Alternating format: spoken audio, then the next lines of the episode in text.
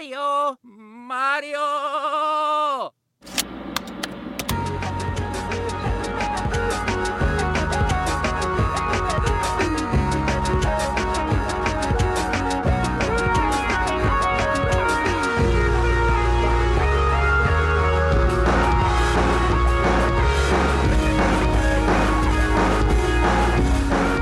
Time to grind through the middle of the week. Oh. It's the Grinding Gear Podcast. I'm Garrett. He's Kyle. Hi. And we got a mega stream on Thursday, so we're recording this shiz on Wednesday. So when that crazy news, uh, when Which always does. when on Thursday Activision night. flips the script and buys bl- uh, Microsoft on it- Thursday, oh, you know why we're not yeah. talking about it. Exactly. You know yeah, why yeah. we're not The- talking about it. The big news. No big news. Yeah. I I don't know. I'm, news, ABK news this week. I don't know. I'm sure Bobby Kotick bought like another yacht or something. I, I- yeah, I heard something about the parachutes. I've I haven't. Uh, Parachutes? it's, yeah, you his golden parachute. oh, golden. I, I, I- Yeah. Okay. Yeah.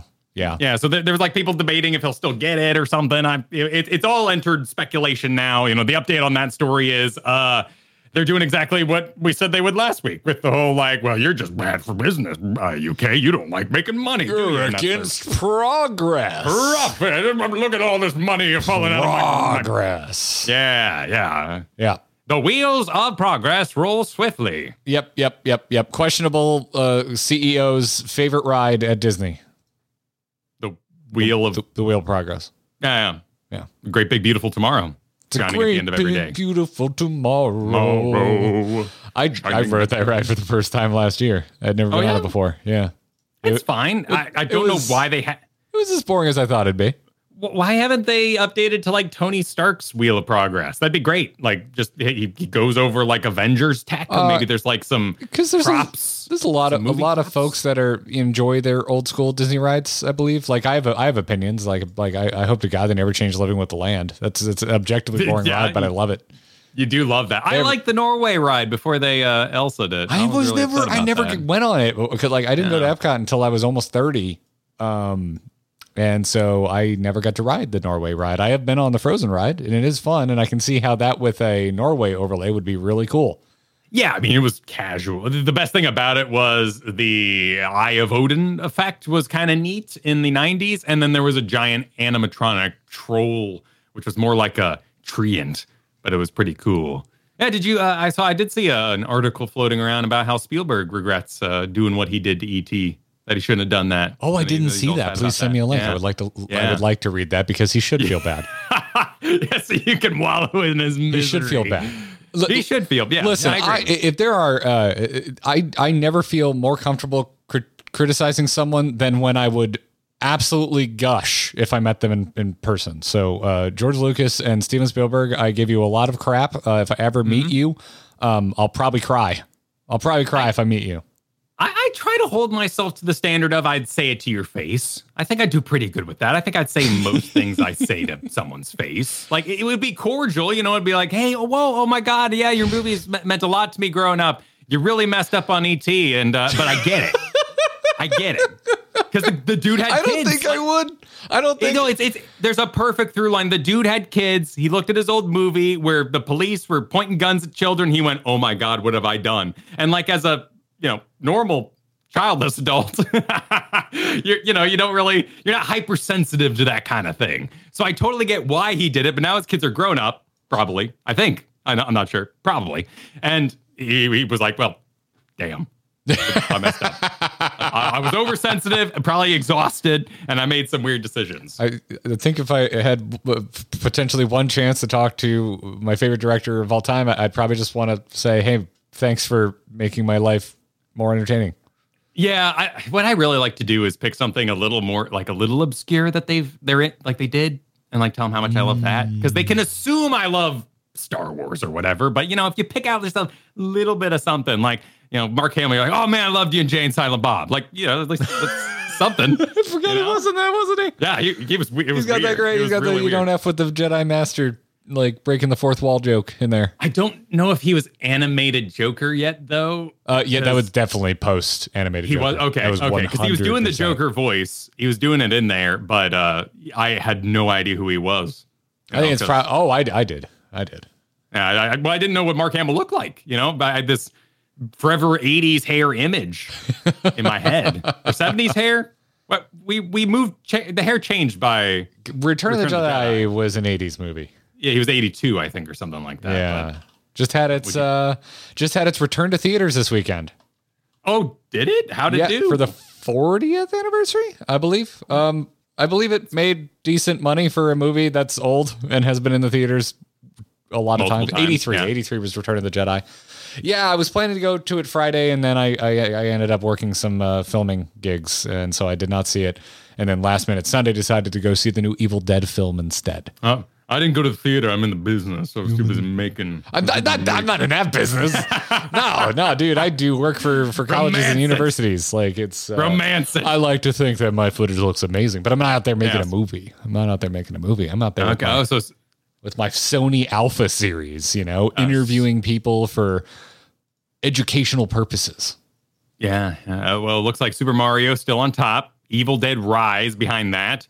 Are you there, God? It's me, Margaret. Mar- Margaret. It, that's Oh. like a classic, man. It's a remake.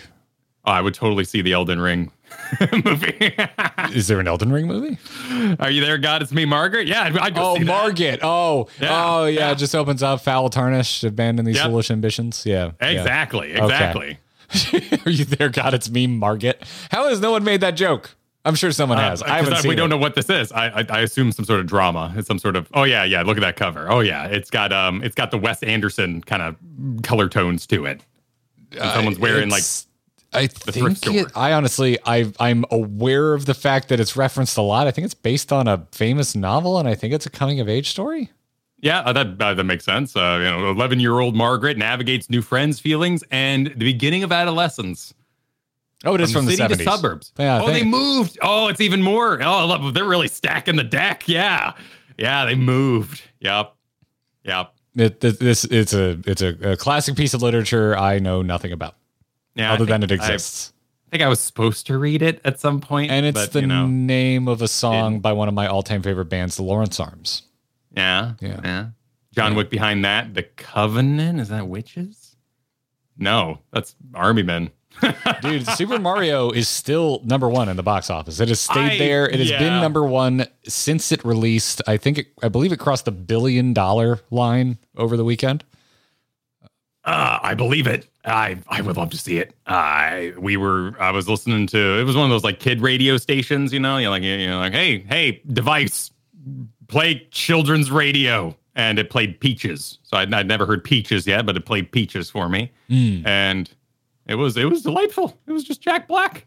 You know, he, was- he was just not crude, but it was Jack Black. Like it was Jack Black, like he was on. Peaches, peaches, Yeah. peaches. He was- yeah. it was Did you like watch the live disc. action music video? No, I haven't seen that. Oh, it's No. fan- you should pull it up. There's no spoilers other than the song itself, which you've already heard. I mean, the movies and the references. I, It- honestly, yeah, I think it's basically impossible to spoil the movie. Except, except it is Kyle. Did you see it was uploaded illegally to Twitter yesterday, and more than nine people watched it before it was taken down? The entire movie, the whole movie, was on Twitter yesterday. wow. Yeah, Only nine people? million. Oh, nine million. Oh, Yeah. okay. Yeah, that's what I saw. Again, Yeah, okay. I saw a headline saying nine people watched it before it was taken down. I did not verify that, and I moved on with my life. I had a chuckle. Ah, I had a chuckle. Yeah. wow. Yeah, Oh, and the little window with the low res and all that, just Yep. just having at it, huh? All right, Kyle, I've got the box office mojo opened up. Uh, Okay. Let's see. Last weekend, so these are the dates of April 28th through the 30th. Star Wars Episode 6 Return of the Jedi came in fourth place at the box office with $5.1 million. Nice. I- mean, I'd love to make $5 million off of work I already did. Sure. Sounds I mean, as long as as long as you keep you know uploading to YouTube, it does you know continue to exist. Someone might watch it someday. Sir, sir, we make like $100 a video. Like, No, I, but you know, like the, the, the, the back catalog, I don't think anyone goes watches and like uh, our old, what was that, Legion? We did like Legion dungeons and like edited them to be a little shorter, a little tighter. There's like some Legion dungeons. oh, we put on World of. Warcraft? Yeah, yeah, yeah. Oh, you're right. That was. Yeah, yeah. there's Yeah, that's- I believe we- shows on here. Kyle, I believe we went through the channel and cleaned it up when we started doing Final Fantasy videos. Those are unlisted now. Uh, But, but when you go to our top, uh, like uh, our, our best performing videos, our heroes Doom moment is still the top. It is. That, that was us being extremely timely with a massive piece of news. But uh, what I'm saying is, people don't know in the background, you have to upload to YouTube every four months. Otherwise, they turn off your monetization. They make all the money. So if you Oh, were I didn't to- know that. if you had a rocking channel and you're like, all right, I, I've hit it big, I, I, I'm busy, everybody, you know, enjoy the videos in perpetuity, if that's the correct word. uh, it would, they would then be like, well, you know, we're the server after all, and you know, we're just going to take the whole cut because you haven't uploaded in four months. I mean, I,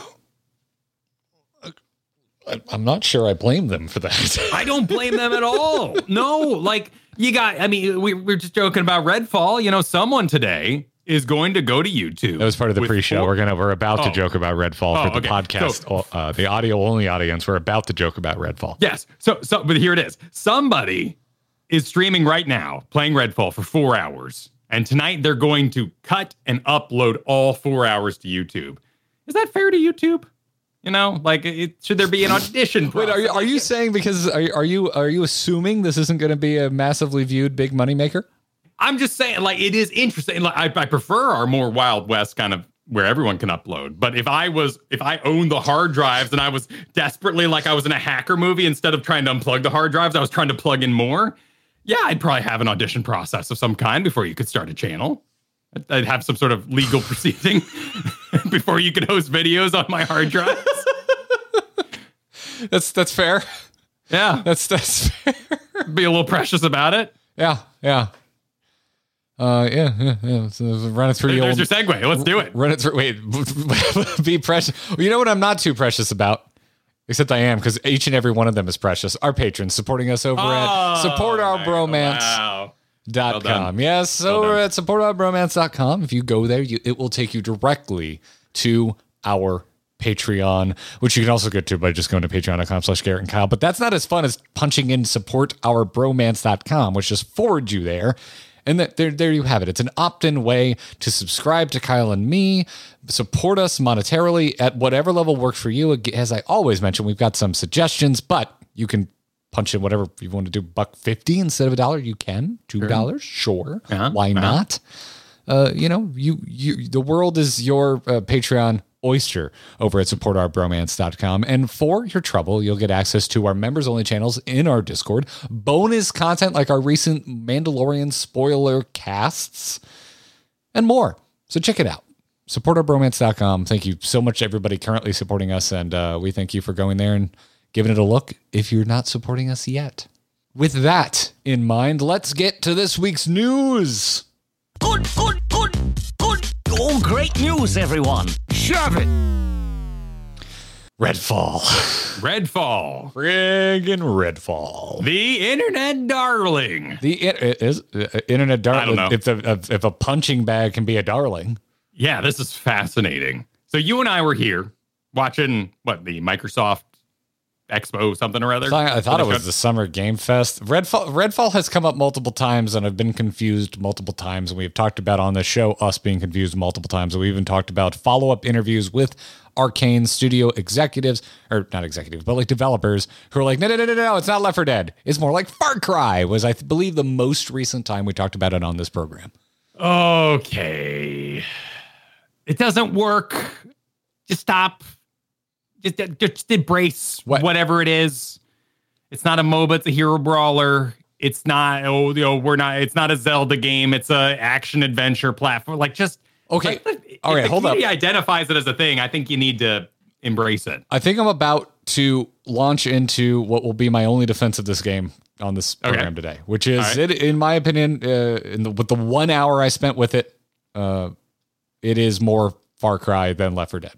Because it's more of like an open world kind of thing. It is an open world kind of a thing. Okay. There's like a loop of going around the map, and there's like things you can clear out, and there's fast travel points and all that kind of. That's not Left 4 Dead at all. Left 4 Dead ain't open world.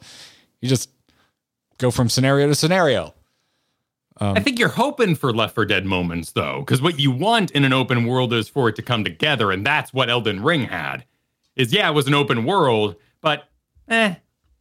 That There's a lot of various things I want from open world games. I don't. I don't think there's any one thing I'm ever looking for. Well, I wanted to. I want open world games to narrow eventually. I want them to say, "All right, past the threshold. Here's your dungeon. Here is your full immersive business, and all your tools and your levels and your items that you brought along the way are all going to be taken advantage of in this area. A pure open world, if it's not a sandbox like you might have with um, I don't Far Cry, you know, did a decent job of it. Of course, there was a little bit of that like mileage varies from Far Cry to Far yeah. Cry. I remember being extremely impressed with two for an odd reason. Three is the one I played the most, but I remember being really impressed by Far Cry Two. It just at the time it looked really good. I remember the the making a big deal of like the way fire spreads through the fields, and it actually kind mm. of worked when the game released. I was like, that is impressive fire tech. Good job, y'all. Oh, okay. Three was with the. Are they all crazy guys? Is there? Is that? There's all. Starting with three, there was basically always a crazy guy. Okay, yeah. Well, you know, a personality, right? But that was kind of the the vibe I got from a per, uh, yeah, a, a, personality forward villain. Basically, yes. started with three, and they really haven't let up since. I played a little of four and was like, okay, it's just kind of more of the same. And then I haven't really been back to Far Cry since. But there was a time where I really enjoyed Far Cry games. Anyway, please continue. Please, I interrupted you in the in the in the wrap up, the rundown. Yeah, yeah, man. Anyway, it's it's come out, um, and it's it's a major punching bag on the internet right now. Is is is to put it mildly. Um, there's a couple more positive reviews out there, but the vast majority outlets I like reading or like memeing on, even like your Kotaku's of the world, um, kind of unanimously not digging the game. And it's on Game Pass, which I subscribe to. So I can, for example, decide to install it over my morning coffee and play an hour while and then go and type up podcast notes to at least get a rough feel for myself. And that's exactly what I did. And I got to say, Kyle, after an hour, I have no interest in returning to this game. So you and I were hoping, you know, in another co-op game. We went through Black for Blood. Back for Blood was we didn't finish okay. it because we also got no. bored and wandered away from that game, but we yes. we got further. Yeah, that got, I'm probably going to get with Redfall. We probably put in seven hours. That's you know roughly. I think we did like three sessions worth yeah. of play, and it, there was too many interruptions on Back for Blood. But um, but yeah, get, yeah, you and I were kind of looking at this. I like vampires. Like I'm sure. I I anyone out there, if you listen to this regularly, you listen to me talk about games, you probably know I'm not the biggest Bethesda fan in the world. Uh, I like Skyrim, don't particularly like Fallout, and I've never particularly liked how any of their games look or any of their affiliate studios, for that matter, including Arkane, who who made this. They uh, Kyle, you know them from Dishonored.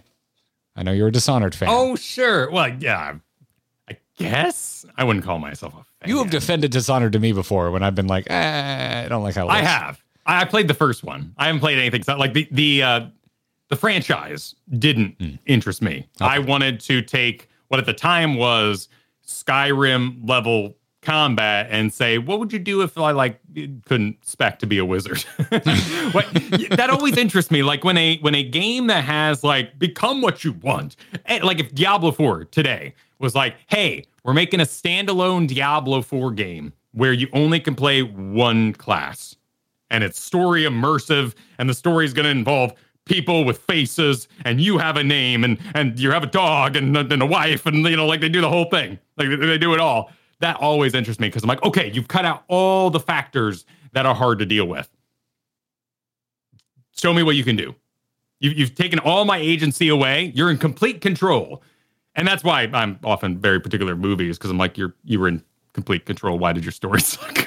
it's not a D&D game where your player shows up kind of frisky for the day and they're like, I'm going to flirt with all the barmaids. And you're like, okay, thank you so much for bringing this energy to my table. Let's deal with this and move on. Well, you like, know, no, you know, I'm, I'm going to defend movie actors. I, I'm going to tell you to go easier on movies and maybe by extension, Redfall, because they're not in complete control with movies. There are so many people involved I know, I know. And you're trying to please so many people, and you might you get interference yeah. from corporate overlords. And but you, you see my point, right? You see yes. kind of the the, the, yeah, the but you but you but do you see where I'm going with this? I see where you. I, I where can't help but wonder if that's what's going on with Redfall. It feels like a a a game that is struggling with like basic vision. Like, and when yeah. I not not like sight, like what is the game? What like like what is your elevator pitch? What is the point of this? Why did you make this? What is interesting about this game? Why should I play it? And I think it struggles at a very basic level with that. Like it's a So- it's, it's a hero sh- shoot. It has hero shooter mechanics like uh, like an Overwatch or an Apex Legends because there's four characters and you're locked into those four characters. You choose one and that uh, essentially dictates your special abilities. Something like Overwatch or Apex Legends, uh, but you also have a looter shooter mechanic in that there are color coded rarity of guns and they come like pre-kitted out. Like I found like very quickly on, I found like a silenced assault rifle with a red dot, but to my knowledge, there was no. I couldn't like take the red dot off and put an ACOG scope on it if I wanted to. But there are gun skins, but the base level of how the gun works is is already kind of baked in to like how the gun is, kind of like a Destiny or a Borderlands type thing. Interesting. I would be curious. I mean, obviously, Borderlands. I said obviously, like I knew. Borderlands, as I remember, also had kitted guns. You would find laser rifle, laser scopes and stuff already attached. Yeah, but you couldn't take them off and put them on something else or vice versa. I believe. Right, right, which increases loot variance or Yes. the chance of having loot you don't like, so you play longer. You could say. Yeah. Okay, yeah, yeah. I've, I, I've, I see how the factors are struggling against each other. The the arena shooter hero brawler Overwatch thing was very popular five years ago. Yeah, yeah, that's that's that. Like me personally, I think I'm a little over that. Like, and and I and and I, I think it's very much a trend thing. I think I'm I'm winded on it because of how common it's been. Like post Overwatch, sure. uh, to me, I think it peaked with Apex Legends. I think that's probably my favorite game that employs that type of like hero kit in a in a shooter environment. Um, I'm a little over it. It doesn't mean I'll be over it forever, but I'm I think I'm done with it right now. Like I think I'm like, oh, I, I'd rather I think I just want to make my own character or customize my own gun. I'm a little I'm a little winded on uh, pre baked in shooter experiences. I want a little more agency over it. And I think that's why I like Call of Duty again right now suddenly. Because I get to You- like you build my gun. abilities? No, I Oh, like build I, I customize my Okay. gun down to like the trigger. Armored Core might be for you then. Uh, that's one. May, may, may, may, maybe Kyle, maybe it, it's a it's a FromSoft game, and I'm sure it's going to take me like a thousand hours to beat it, and that's what is that's why it's scaring me off of Armored Core more than anything else. Sure, sure, but the customization is is where I find appeal in Armored Core and looking at that down the pipeline. So my my main sticking point or my main critique that I've grabbed onto that I've seen is that the first mission is just boring, and the game starts in a lackluster way. Yeah, and again, your mileage may vary. Maybe you're really into waking up on a boat with frozen water that looks like it's from a tw- game in 2015. For some reason, I mean, like, look- look, also the yeah. game's not very pretty. In my, it looks old already, which I think is Sure, I'm not. I'm, I'm not critiquing your take on that because that adds to the cornucopia of issues there are. Obviously, like a game can be as ugly as sin and might be the funnest thing on the planet, right? And there's there's also nostalgia graphics, like you know. I love Factorio and it looks like StarCraft. So I go, oh my God, it's beautiful. You know, it, it's a language I'm Listen, used to. this isn't going for a retro look. This is not No. going for an in- intentionally retro look. To me, this just looks budget. it looks cel shady in the sort of way that you would expect something that went, now hang on, we can't actually do this, did it? Now, these are all, of course, assumptions, but the open world mixing with the art style, mixing with the hero thing with the loot and blah, and the poor missions that aren't particularly interesting that you've done a thousand times before in any other game. I thought I think V Rising was doing a lot of lifting in my heart. Like I saw open world vampire kind of thing and friends involved, and I went hell, hell yeah! Like it, and and I love vampires. I love when we explore really bizarre vampire types. Like I mean, they're not that bizarre, but you know, like you have your bleh kind of vampires, you have your vampire kings. I- but you know, when we do like the spider lady and the guy who like has all the wolves and the dude who's super bat stuff and kind of has the the nose and the, the face hmm. folds going on. I am a big fan of like 80s style modern vampires, like vi- vampires in the neighborhood, Lost Boys. I love Lost Boys, and I was kind of getting a vibe of that from this because it's like you're running around neighborhoods and vampires have invaded. Lost Boys is about vampires? You've never seen Lost Boys? no. What I think the I saw, shit? Oh yeah, this is the red the red movie. The, the, the black and white with the red background thing. What? Yeah, the the, the cover, it, it- what I saw in the video store growing up. Uh, the- Oh, I- I oh yeah, the characters it. are in black and white, and yeah, the background. Who's, is just who's the guy giving me the eyes? Who's this guy? He looks really familiar. Uh, could you please just pull it up on Kiefer Sutherland? It, it, it's a tiny one. The, the guy with the spiky hair. Kiefer Sutherland. Okay, what do I know him from? Uh, probably nothing because you probably never even accidentally watched 24, but he was the star. oh, of it's the show Oh, dude, that's him. Oh, badass. Okay, that's great. It is- oh my it- god. it is legitimately the coolest Keith Kiefer Sutherland has ever looked. okay, it, the the Oh, uh, that is uh, Mimadeus. Got, got it. Yes, you would know him from the Three Musketeers in 1993. That's a movie I bet you've Holy seen. shit. Okay, yep, yep. okay. Wow. I love that chat knows you this well. Holy Oh crap! Oh my god. Oh, oh, Oh, God. yeah. oh boy, we're doing a Three Musketeers next year. Oh boy. Uh, oh, Oh, with Charlie Sheen. Oh my God, that thing is outrageous. Tim Curry out there just Tim Currying it up as uh what was it Richelieu? oh, you're not wrong. Charlie Yeah. Sheen was in that movie. Oh my god, Yeah. freaking Kiefer Sutherland looking more Obi Wan than I remember in the Three Musketeers movie.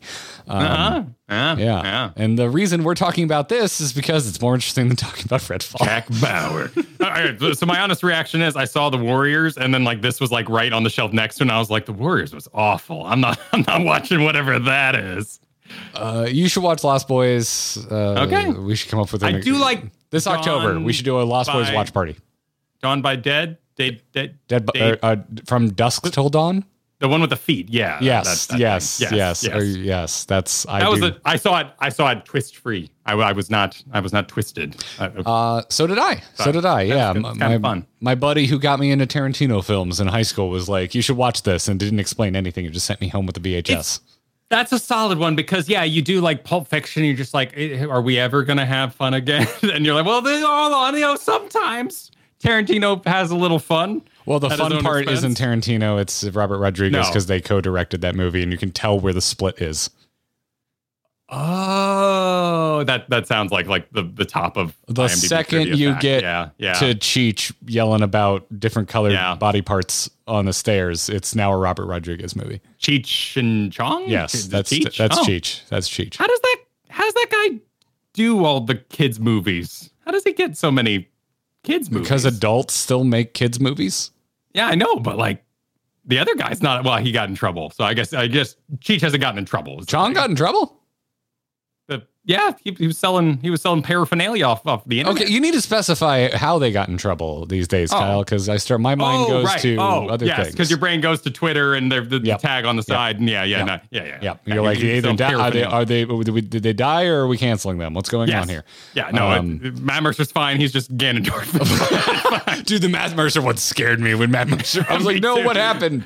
And it's like everyone's just thirsting over his thick ass Ganondorf. I'm like, okay, it would be so bad right, for D and. D. Oh my god, it'd be so. Uh, that, uh, Yeah. yeah, yeah. They, Yeah. They're they're propping that property up. Uh, Gregor in our chat right now is, is saying Tommy Chong's quote unquote trouble was on brand. That's absolutely right. This is fair, but he didn't get kids movies, right? That was um, uh, that was uh the other crude guy. Uh, George Carlin took his role in Cars as the Yes. drugged out bus. Yes. which was which is bizarre too because it's like ah we can't get the stoner guy who can we get what about the guy who uh, does political commentaries also like talking about being stoned on stage literally has literally has a That's bit great. about every word you can't say on television. yeah yeah, Yeah. So that's great perfect put him in the movie it's great it's perfect Um. Yeah. Anyway, uh, you- you did- uh, Red- Hey, Redfall. back to this. Yeah, yeah, yeah. Yeah, Like, yeah, like at my at my base level, th- th- this game would be too long. It like if we came to this today, it would have to be first impressions anyway. It just came out. I I don't think I'm going back to it because my first impression, like at a very base level, was mm, the shooting sucks. The shooting's really light and it- like it's not impactful. Um, I was tweeting about this, Oh, and it, sure. uh, I am looking for suggestions. If anyone out there knows of any good articles or uh, well researched videos, or, or or even if there's like a GDC talk about how to make shooting satisfying in games, I'm really interested because this is something I I, I, I that comes up a decent amount when when I talk about shooters I like versus shooters I don't like. But my I I, I I, haven't made a shooter. I don't know what actually goes into making shooting feel impactful. I just kind of, to me, it's a I know it when I feel it kind of a thing. So Totally. so I was tweeting about it. I was like, if anyone knows of a, of a good article that goes into all of the pieces that come together to make something seemingly as simple, but also as ever present in a shooting game as actually the act of shooting feel good, I, I want to read into that because I would love to explore why I feel this way. Cause like, uh, I played a lot of Borderlands 1 because just a lot of my friends were playing it, but I never really liked it that much. And I stopped after that point because I think Borderlands has really unsatisfying shooting. I don't think it, you feel a connection between uh, pulling the trigger and your your f- shot actually hitting your target. Like I feel like it just feels light and unsatisfying versus something like your Halos, your Call of Duties, or uh, even Overwatch and, and Apex Legends. Uh, if you're more into the team shooting atmosphere, I think all four of those games have really satisfying shooting, and I and I don't really know why. I think it's a combination of everything. It's a combination of the actual animation of firing plus the, The contra- plus the Sound contrails plus the sound and and how do you handle your impact? Right. like what happens on impact? Like i remember even gears of war is an in- interesting example because i think the uh the the, cha- the lancer doesn't feel super impactful. It kind of feels like i'm hitting them with a bullet hose instead of actual bullets but their snipe the sniper shot in gears of war is one of the most satisfying sniper shots I think across gaming, especially if you get a headshot, because the gibs are ridiculous. So the impact there is like really sold. Um, so that's an example of I think within a game itself, between weapon to weapon, some are really satisfying and some aren't. Um, but yeah, you, you start off with a pistol. Also, the AI seems archaic. It was like making me. It, it- there's a lot of pop ups um, that are, I think, the most intrusive pop ups I've seen in the game in a while. You have to you, hold up, you mean like menus and stuff? a menu slides in from the right side. It takes up like a third of the screen vertically, and you have to hold escape for what feels like like six seconds or something before it goes away. There's no just like click to go away. You don't just tap escape. You have to hold it down for it to go away. So the- that's the onboarding process as it's trying to explain stealth to me as I'm crouching and trying to walk around enemies. It's just like go away. Um, there's, there's just weird stuff, man. It's a strange. Yeah, I, I mean, I I do not care about bugs much. you know, like we we love finish games, Yes. bug free games, great. But like if I if uh, what I'm seeing without audio as I watch this IGN article is they're highlighting visually tons of bugs, and to me that's a little disingenuous. I'm like, well, you know, bugs happen, and wacky deaths are part of the fun. Like I remember a cow just booking it across vanilla World of Warcraft, just and it's one of the best moments of my life. Uh, floating Well, Alex uh, is Yeah, one I always yeah. remember. Um, yeah, but, I- but yeah, there, love- there's core reasons, and I see now why people are pointing at Prey and being like, "What happened?" Because it's the same studio. I didn't get that part where they kept bringing up Prey. I'm like, "Well, sure." specifically but- Prey 2017 because we had two Preys relatively close to each other that were not done by the same studio. yes, and but they also did. I had, didn't play Wolfenstein. I haven't played Wolfenstein in a very long time. They made two But they- very specific ones. They made Young Blood and Cyberpilot, and I haven't played those either.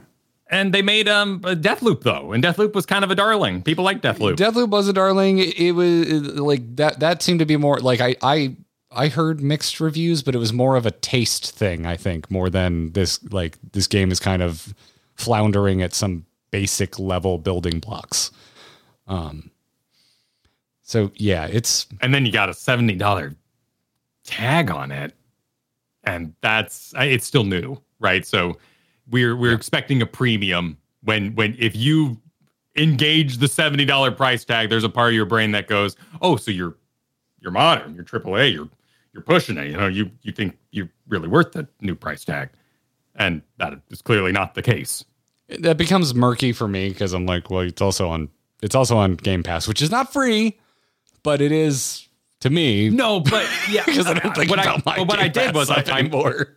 I enjoy going to Steam and kind of open the front page and like I like every night I'll open Steam and just kind of see the top sellers upcoming and just kind of go like hmm like oh cool I, I like window shopping and it I wasn't even aware Redfall came out because it's not even on this list right so I my back of my brain was like maybe there's a story here and kind of like the well, the game's not really finished, so we're gonna do a early access thing without saying it's early access by doing a Game Pass thing, and, and like we're gonna do, we're gonna use Game Pass to release games that we know are kind of stinkers, but are like party games, right? Like, oh, it, it's part of the party pack. You know, you'll download seven games and you'll make your way through them, and you'll play a little of this and a little of that. Like, What are you talking supposed- about? Part, party party packs. What the hell is a party pack? You know, like I wouldn't want to play like pin the tail on the donkey all night. But What does this have to do with games, like video games? Are you Well, downloading a grab bag of video games? Yeah, yeah, because you know if, if if it's on Game Pass and there's like five games Oh, that kind of look okay. crap. All right, and- I follow can now. I follow Go through now. five games of crap in my evening, like you know that's a decent evening, right? Like, but you know you got buyer's remorse. You get you you've spent the seventy dollars, so your brain goes, now I'm this better be good. I'm gonna invest in this, and I'm gonna I'm gonna light the candles and turn down the lights and you know really get into it here. So moral of the story: come play Deep Rock Galactic with me. And now I really need to know: Do you light candles when you play video games? Sometimes I really like candles. I'm, I'm I I'd be like I'd be so confused if I was your other half. If I came home and candles were going, and then it was video a, game it's a night. consistent. It's a consistent thing. it's not surprised anymore. it's good lighting nowadays. Like I didn't have dimmers until this year. Uh, any lights that I could dim. Now I now I have light with smart bulbs that I can app and up and down. So there were times where I wanted to not stub my toe exiting a room, but I wanted thematic kind of low lighting. So a candle was a perfect. I need I need so I, I- I have been uh, dude. Freaking Deep Rock Galactic keeps coming up, and every time you mention it, people in our chat and in our comments get excited. Uh, I don't know why there is a crossover with a Final Fantasy 14 audience, but there apparently is. Co-op, co co-op, maybe, Maybe, maybe. maybe. I mean, it makes sense with our audience. You know, we got we got two people co-op in the story, so I mean, you know, we probably have a higher co-op friendly Hmm. audience. Okay, okay, sounds good. But yeah, there's I- so much rock and stone in our chat room right now. Yeah, I don't know. I mean, it's also like it's really fun to yell "Rock and Stone." so that's, that's also it. You know, we just everyone's cheering. You get into it. You know, red team. Ah, it's the same kind of thing, right? You know, Yeah. you're at a you're at Castle de la Chicken. What the hell is it called? El Um, Pollo Loco. No, uh, ignore the middle part. I said, um, freaking medieval times. You're in medieval times. what does that have to do with chicken? and- Castle chicken. Oh, yeah, castle because you eat the chicken. chicken, and they don't let you bang the pewter anymore. And so, Do you eat the chicken? I thought they brought you like huge turkey legs. Uh, when I went, it was like it was like the two chicken legs, but you couldn't bang the pewter. So, like I said, I'm never going back. That was, you know, I get I could break your pewter, but also, you know, if I can't bang my cup, like what's the What's point? the, of, what's the what's the what are we what's the doing here? of being medieval? I'll just go to a normal restaurant, you know.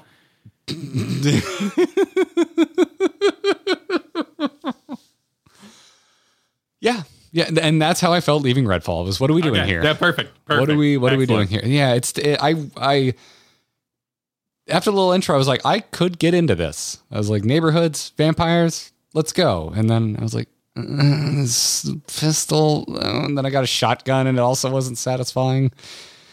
And yeah, it's just it feels half baked. Yeah, and there's going to be a lot of people kind of exploring the thought I was just doing, where people are like, "Well, Game Pass. I mean, you know, you don't really have to be a good game to be okay. You can just put out whatever you want To a certain after- degree, But I don't think that's but- the case here. Like, I think they just kind of it's Yeah. a stinker. Yeah, but I, okay, so like, it's odd coming from me. I I'm not an Arkane Studios fan, but I know a lot of people who are. Like to me, they're one of those studios that that people like. You like the term darling. I, I think Arkane is a darling studio to a lot of people. Sure. So I, you know, even even though it's a lower barrier to entry because of a service like Game Pass, uh, you know, I I think a lot of us were still hoping for a good time.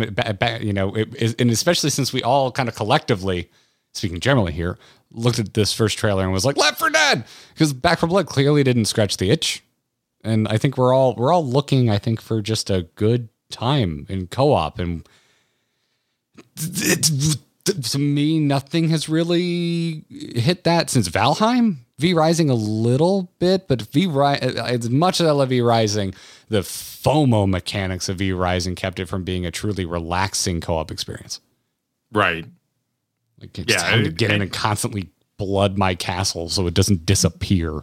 Yes, that's important to make. Like FOMO immediately think of like, oh, daily quest, like currency. What do you talk about? Like, no, it was that there were other people on the server and they were advancing new bosses, taking over new territories, and they could destroy your castle if you didn't log in often enough. Yep. So there was a requirement to play that made you kind of go, is that what I really want to do tonight? Yeah.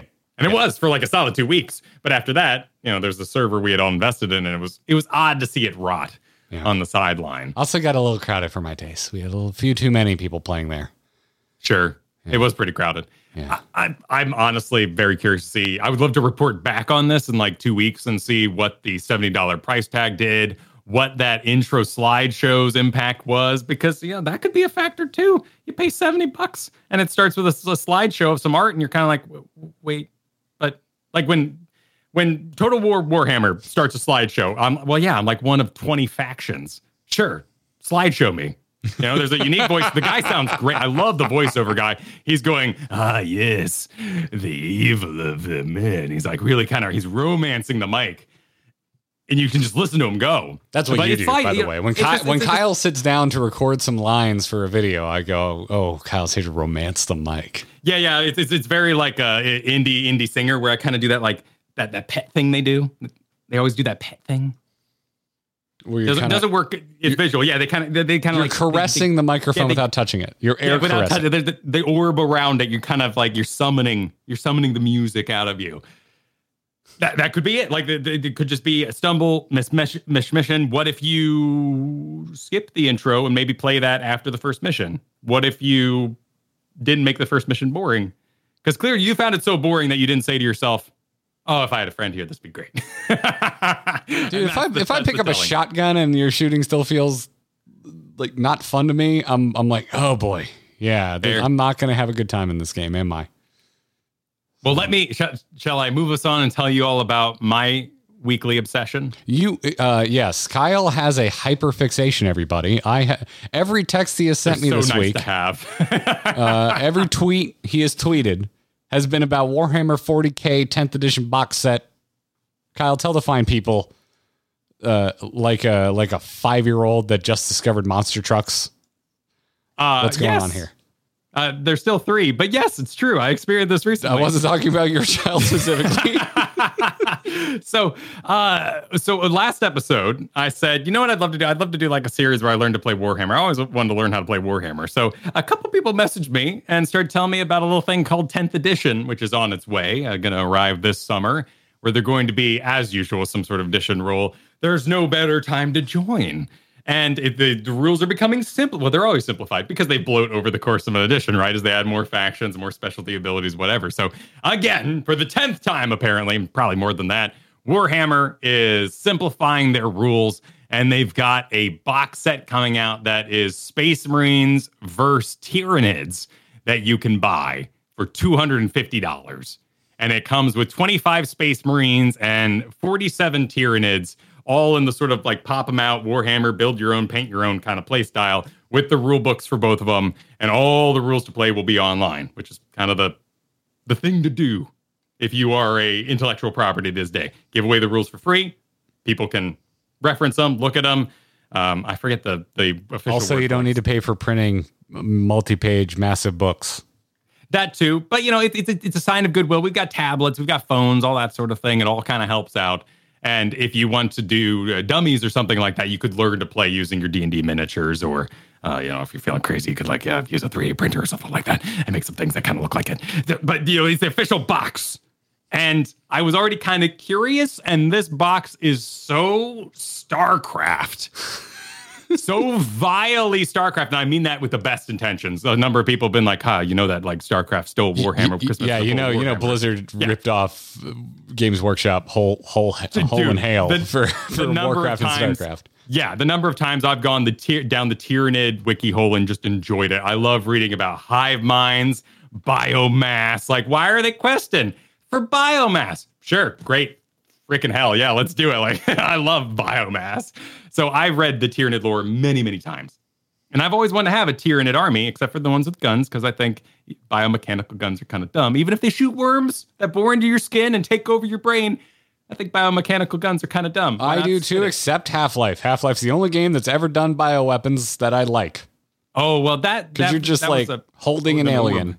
yeah, yeah. Oh, yeah, yeah. I guess maybe if you like took the worm, but still, you put it in a gun. I like uh, ant lion glands. That was really fun. Yes. like yeah. I want it to be really Couldn't- Turok. I think opposing force or blue shift. Couldn't you get uh, the the the barnacles as an actual gun in one of those? think so. Yeah, and that, that's just like that's a fantasy I don't enjoy. Like the second it enters any sort of launching device, even if that is the most biological thing on earth, I'm like, oh. But if you're holding the worm and you throw it, I'm like, sweet, sweet, let's do it. I'm with you. I'm with you. I think Deep- I, I we've never we're discovering this right now. Yes, deep personal preference, but this box sent me. It, it absolutely like just slammed my nostalgia button, and I have been down a hearty, hearty rabbit hole of just figuring out what army values are and how the game is played. And essentially, I'm here to report that this is where DMs go to geek out even harder. Because it's basically two DMs. Like uh, you're play, you're playing a game of Dungeons Dragons or any tabletop. You have one character. The DM's got like four monsters on the field. What if we were both DMs? What if we both had like seven monsters and we both had seven cards and our own rule book that was and and we both just went freaking nuts. That's basically what Warhammer is. Just two DMs really geeking out as hard as they can. Kyle, how, um, uh, can we can we just crowdfund a moving truck for you? Come to Florida. We'll buy this. I already know you want the Tyranids. I would rather paint the Marines. Uh, so let's just let's just let's just do it. Let's just move you across the country uh, and learn how to play Warhammer. That is a deeply like I have a tear only in my right eye, but I have a tear in my eye. Like that that is so deeply uh desired. Can I can I can I scoop can I can I scoop myself for an idea of idea for reoccurring maybe an annual two videos? I had this idea Okay. the other day. I haven't told you yet. None of Oh, this is oh, vetted, ooh, and oh, this is not a promise. This is not a promise. I want everyone in the sound of my voice to know that I would like the freedom to voice some half baked ideas, and know that maybe they'd be difficult to pull off. But Kyle, I thought it'd be cool, like twice a year. So we do. you- You'll see the split here. We do like Kyle's perfect day as a video, and and Garrett's perfect. We just have a dream day, and we help the other one enjoy their dream day. Oh man. Yeah, yeah. So like may, maybe yours is uh, uh, like we hole up for a weekend and Warhammer our butts off. Maybe, but that's the, uh, that's a little bit of the the conundrum. First conundrum, I'm just going to go ahead and get out of the way. Uh, I love the box. How dare they put Tyranids on the release set? Now I don't want to be Tyranids anymore because everyone's going to have Tyranids. but uh, apparently, in the past, Tyranids have had like a really bad win rate. So there's this fabulous thing with Tyranid players, apparently, because they all acknowledge they have like a 43% win rate in games and tournaments. So all the Tyranid players are like deeply thematic. Like they'll do charges that make no sense. They'll run units that are super expensive because they're big, because they just want to be evil bugs. And if they lose the day, that's on lore. That that's canon, right? Because the Tyranids lose and the, the Empire wins or whatever. So it I, I am so into that. I would lose over and over again as long as the theme is good, and this looks really solid. Um, what was, what was the thing you said a second ago before I went off on that? But, but sorry, what was that? what was the thing you said a second ago before I, I was just, I. I was just, I had an idea where we do, uh, we Oh. each each of our dream days. Uh, Yes, as- that was it. That as was an it. So, event uh, style video once a year for each of us. So obviously, you know, 250, you could say it's $125 to get into the game per person. And there's no great way at this sort of distance of reading online if I would even like how a faction plays. You know, I've I've played more than enough games where I go, oh man, badass. Can't wait to do and oh, I hate you. I hate I hate this job, this class, this whatever it is. But oh, I didn't think I'd be into being a warrior in this game. Wow, warrior's amazing. So the the Warhammer audience is very aware of this and they want to make sure you make a good investment so you stick around and grow the game and join the community and all that. So there is a lot of opportunities if you go to stores and stuff to trial a faction, you know, sit in on a game and see if you even like the mechanics. Uh, I have a wonderful, well equipped local GameStop or game game store. Not GameStop. We have a local GameStop, but I, It's, it's a well equipped. I haven't been there. no, we have a local comic shop game store where I used to do my uh, my Magic pre releases. They have a ton of Warhammer tables. Absolute ton. Yeah. Yep. It's it is a like the numbers on this are are massive, right? Like there's that uh Strife Hayes video that came out um, almost a year ago now, where they're where they kind of talked like MMOs, you know, might not be as big as you think. Like it's a it's a live and breathe kind of hobby where people do it all the time. So when you join a community, it can feel very large. MMOs feel large when you're a part of one. But when you go like to YouTube and you start looking up video, I mean, you're looking at million views videos nonstop For The Warhammer? memes. Yeah, like this. This is a huge freaking game, and we've somehow taken it in our society, and we kind of we kind of tiered this thing, and we're and we did. You know, certainly when I was growing up, it was like, whoa, gonna be a weirdo playing D and D. Are you prepared for that? And it's yes, yes. I choose joy over your deduction of what normal is. I live But- to get overly invested in new weird things. Right, but then you know Warhammer was like a tier above that, and it was like, well, if you, I mean, there, there you're going too far. Now I'm like, oh God, I kind of want to go too far. This sounds excellent, and I don't think it's that far anymore. I think Warhammer has found a bizarre middle ground where they have some of the most terrible mobile games that have ever been made, some of the weirdest Steam releases ever released, a couple of good games, but they're just not sacred about the property, and it's with the help of Henry Cavill kind of entered our minds as a society enough that I expect 10th edition to be huge. That's a good point. Yeah, looking Hen- so Henry. Cavill has really uh, uh, uh, popularized. I, I I want to say normalize, and I don't mean that to be a, a negative connotation. But like like we talk about this comes up on our stream a lot because uh, we- I I kind of joke like if Kyle and I had roles, Kyle would be the DGen and I would be the normie. Yeah, Uh, sure. Like you're, you like you're you're into especially when we talk about anime. I'm into the crowd pleasers. You you just mine the depths of isekai trash. um, True. and and you're aware of it and you embrace it and celebrate this. Like to me, this is all great. Like neither is more positive than the other. I I I, I think like fly your freak flag like and enjoy it.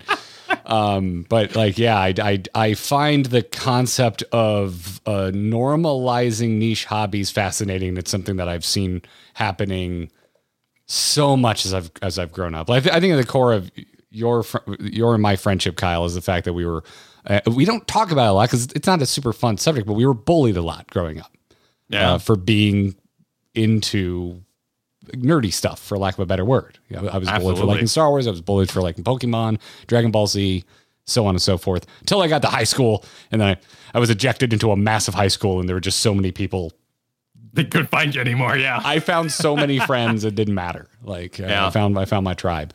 Um but uh but yeah, like so it's it's to me I, I now find it just fascinating. Like and, and and we've been through so much like turmoil just within our corner uh, of communities too, like the, the debates around gatekeeping and all that kind of stuff that I I kind of feel like we're on the other side of. I think maybe it's just a community where we find ourselves in now, which is extremely positive for the most part. Um, like maybe I'm insulated from it more, but I, I feel like I don't see as much gatekeeping as I used to. And also, like, I don't know, the phrase "I don't want to yuck anyone's yums" has done a lot of heavy lifting, I think, on the internet I mean, th- over the past also, couple of like, years. Like, well, it's, it's like a meta too. Like Magic the Gathering, Hearthstone, like those games advance so fast in the meta because they're able to be played online in a single player sort of capacity. And I think we've done that a little bit with gatekeeping. Like it's so easy to go to Twitter and be like, whoa, bad take, bro. And just like move on with your life because Yep. you can identify it immediately. There's no investigating. There's no like, hey, what do you mean by this? What is this? Like, how, how can we, uh, can, can we find common ground here? Yeah, I, I, I think if you're, I think if you're, you've been on Twitter that long and you're still there, you either live for that type of kind of The toxic debate. atmosphere, Yeah. which I think there's plenty of that still for sure, um, or you've you just you don't let it get to you, like you've kind of become callous to it. You're just like, well, that person they're unhinged. Uh, I'm still having a good time and I'm moving on now. yeah. Um, so it- it's uh, yeah, sometimes, and sometimes someone says something about my hair and it, and it, and it finds the little opening in my armor. we all and it, and we all have day. them. Yeah, Yeah. we all have we all have those. Absolutely. But anyway, uh, yeah. So yeah. Anyway, that was a way too long of a exploration of why I find Henry Cavill plus Warhammer interesting because I, I think it's like what Matt Mercer and uh, crew have done for Dungeons and Dragons. Uh, I think it's what uh, the MCU did for comic book movies. Um, and well, and, and and DC like Iron. Man. Iron Man. Well, I mean, It's uh, absolutely nuts. is- that is Iron Man was like, I know, but it just that, that's the one that still wows me. Like Captain America, kind of lame, but definitely a poster child. But Iron Man was like B, C tier. Yeah, I didn't give just a crap. I thought he's so No. stupid looking as a kid. who would? But I had then tons that of- first movie. I had tons of Spider-Man comics. Like I loved Spider-Man Yeah. growing up, and uh, every time, like I accidentally got something with Iron Man in it, I was like, "Was this this dumbass looking Yeah. Ronald McDonald colored freaking suit of armor? What a dumb looking hero!" And the movie came out and just like absolutely changed the game. So yeah, it's just the thing. It's just this normalization or popularization of of, of niche fandom is has been Sure. really cool. And also, you know, just me. The, the, you know, the first thing I was ever bullied for was like in Star Wars, and it's just growing up and seeing Star Wars become openly popular. It's it's wild. It's just wild, and and anyway, I just find it fascinating. I, like, I don't really have a take uh, other than it's something I constantly kind of look back at. I'm like, what's next? What's the next thing that's going to become like the cultural zeitgeist? I guess Stranger Things also had a th- something to do with D and D. Yeah, yeah. I mean, I mean, Stranger Things was also kind of responsible for D and D doing some of its weird stuff. And now they're like, responsible for making an entire new generation of Metallica fans. oh, interesting. I didn't. Yeah, the most recent season had, had a really good musical scene with uh Huh. was it Master of Puppets? No. Yes? Master, Master, that one. I think it was. I think it was Master of Puppets. I forget. I didn't really love the new right. Stranger Things season, but that scene was good. I, I'm just forgetting. I'm not the biggest Metallica fan in the world. It was Master Well- Puppets. All right, cool. I, I, this is it's so my jam. The Tyranids look great. Uh, of course, you know one of my first comments always is going to be like, I it would be horrible at painting, and they say, well, don't you worry. You see, I don't think you would. I don't think you would. and it's just it's so intimidating. Like it's a 200 250 dollar box set. And then someone's like, "Well, you got all you got to do is do washes." Well, how much? Well, no, no, no, no, no. Invest in a good air paint gun. What what is this? airbrush? Airbrush. Invest in a good airbrush, and you're like, "Well, how much is that?" Like it is a deep revel. And then at the end of the day, people will be like, "Uh, "Well, I really only paint them." I, I so badly want you to come come for a visit, dude, because because uh, we our friend our mutual friend you are also friends with him Ben doesn't matter for the audio listeners they probably don't know who Ben is but if you know Sure, who Ben is help me. cool Thank you- thank you all, so much. all like seven of you who also know who Ben is um but he had us over during the pandemic Katie and me because we were just like bored out of our skulls and they also work from home so we were happy visiting them he was like come over we'll I'll teach you how to paint minis because Katie was always interested uh, I never really cared, but I was like, whatever, I'll learn how to paint. Katie's into it. Sure, why not? Um, and in, in one day, uh, we had each painted at least one mini. Katie, I think, knocked out two because she did Tyranids. Um, oh, did she? Oh, okay. I thought She- she, went lizard folk. she I went lizard. that was Fo- her- when once Okay. she realized she liked doing it, she went out and bought a crap ton of skinks. Just an I absolute. see. She went straight to Sigmar and bought a bunch of skinks. She has. There's so many skinks in this house, Kyle. Yes. Um, but um, what what we did then to see if we liked it, we we did some very simple base painting with an airbrush, and then we took them home, and then we bought some paints and brushes ourselves, and we finish them at home. So if if I were to, I would probably do the same thing with you. If I had a chance to teach you how to paint minis, I'd bring you here. You'd do at least one, basically finish one in a day. But then I'd have you do priming and airbrushing, and then send you home with it, and you can just finish it with brushes. Do you paint while they're in pieces and then snap them together later? Depends on the that like- depends on the kit. Yeah, it uh, some, usually um, like a freedom. single like a, like if you're doing like a single space marine for example or a single small foot soldier tyranid you'd just put it together and you'd paint it. But if you're doing like a large like mech or something um i know katie's got a couple skink like i would call them mounts. I don't know. I don't know warhammer that well. I've just painted them i love painting plague marines. Just give me a plague marine. I will paint it. I will be happy all day. Uh, i don't know how to play the game.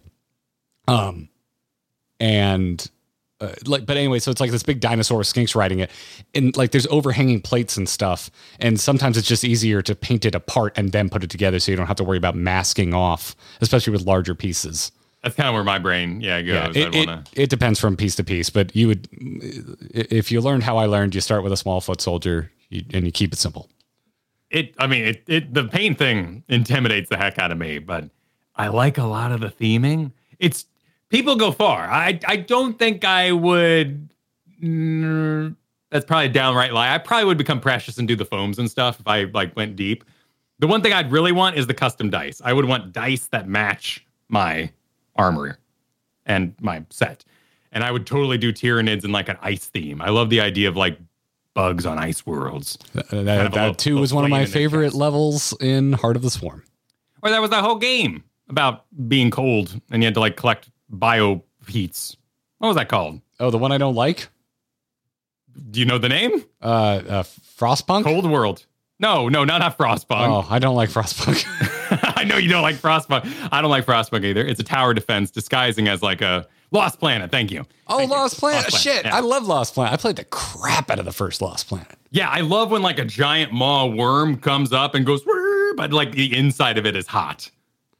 Like the, the the Remorhaz from Dungeons and Dragons, any of that kind of thing. Like when you when you strike the worm on an ice planet, and then like fire shoots out, and you go, "What the hell?" Like that that's that's that's some good alien. That's I'm gonna alien I'm right gonna there. just start looking for houses and moving trucks. I'm just gonna be like, I'm just gonna send you a packet, Kyle. It's just gonna be like, Kyle, here's this lovely, lovely. Uh, welcome to Florida. Here's this lovely three two situated just 15 minutes from the beach, and Ah. uh, I've already booked the U-Haul. They'll be here next week. Okay, well, uh, book the book the two hundred fifty dollar uh, back packing we got. The box is the cheapest part of this entire Yeah, scheme. it's- uh, I don't know how much an airbrush is. I don't know how much this is to get into. These things are beautiful. It's like I this red cape I'm staring at. I got Katie one for Christmas a few years ago, um, and yes, I am opening my Amazon Prime. Not a bad. This is a good place to you know track track purchases. Yep, and I'm pretty sure that's where I purchased it. Oh no, maybe maybe it isn't. Oh, I didn't buy it from. I didn't buy it from. Oh yeah. Oh, I've done that before. Yeah, where you get yeah yeah. Well, so that that's my wiki rabbit hole. That that is my that is my holding the baby 3 a.m. phone out, just like just going on lore, on trying to figure out rules, and you know a lot of 10th edition rules aren't available right now. They did release today, actually, a rundown of the Tyranid rules that I'll be reading tonight. So maybe I'll maybe I'll report back in the future if this wasn't too laborious for people who don't care about Warhammer. I don't know. I mean, I'm not. I like I said, I've never played it. I've just painted, and I find your enthusiasm intoxicating. Yeah, yeah. You're you're very excited about this, and that's just fun. That is just fun, and so is a slew of new trailers. So let's uh, let's take let's take a wind into Trailer Park. Yep. Yep. Yep. Mhm. All right, Kyle, you get two choices of things that I know you don't care about as much as me. Would you rather talk about the Gran Turismo trailer or the Dune 2 trailer that just dropped like a couple hours before the show? Wait, you put a new trailer in here. What's this? Oh, This there's also actually looks like Enshrouded, like which. I kind of am suggesting we actually watch and do a live react after the podcast. Okay, okay. I, I just I clicked into it. It looks like uh, better graphics Valheim, maybe.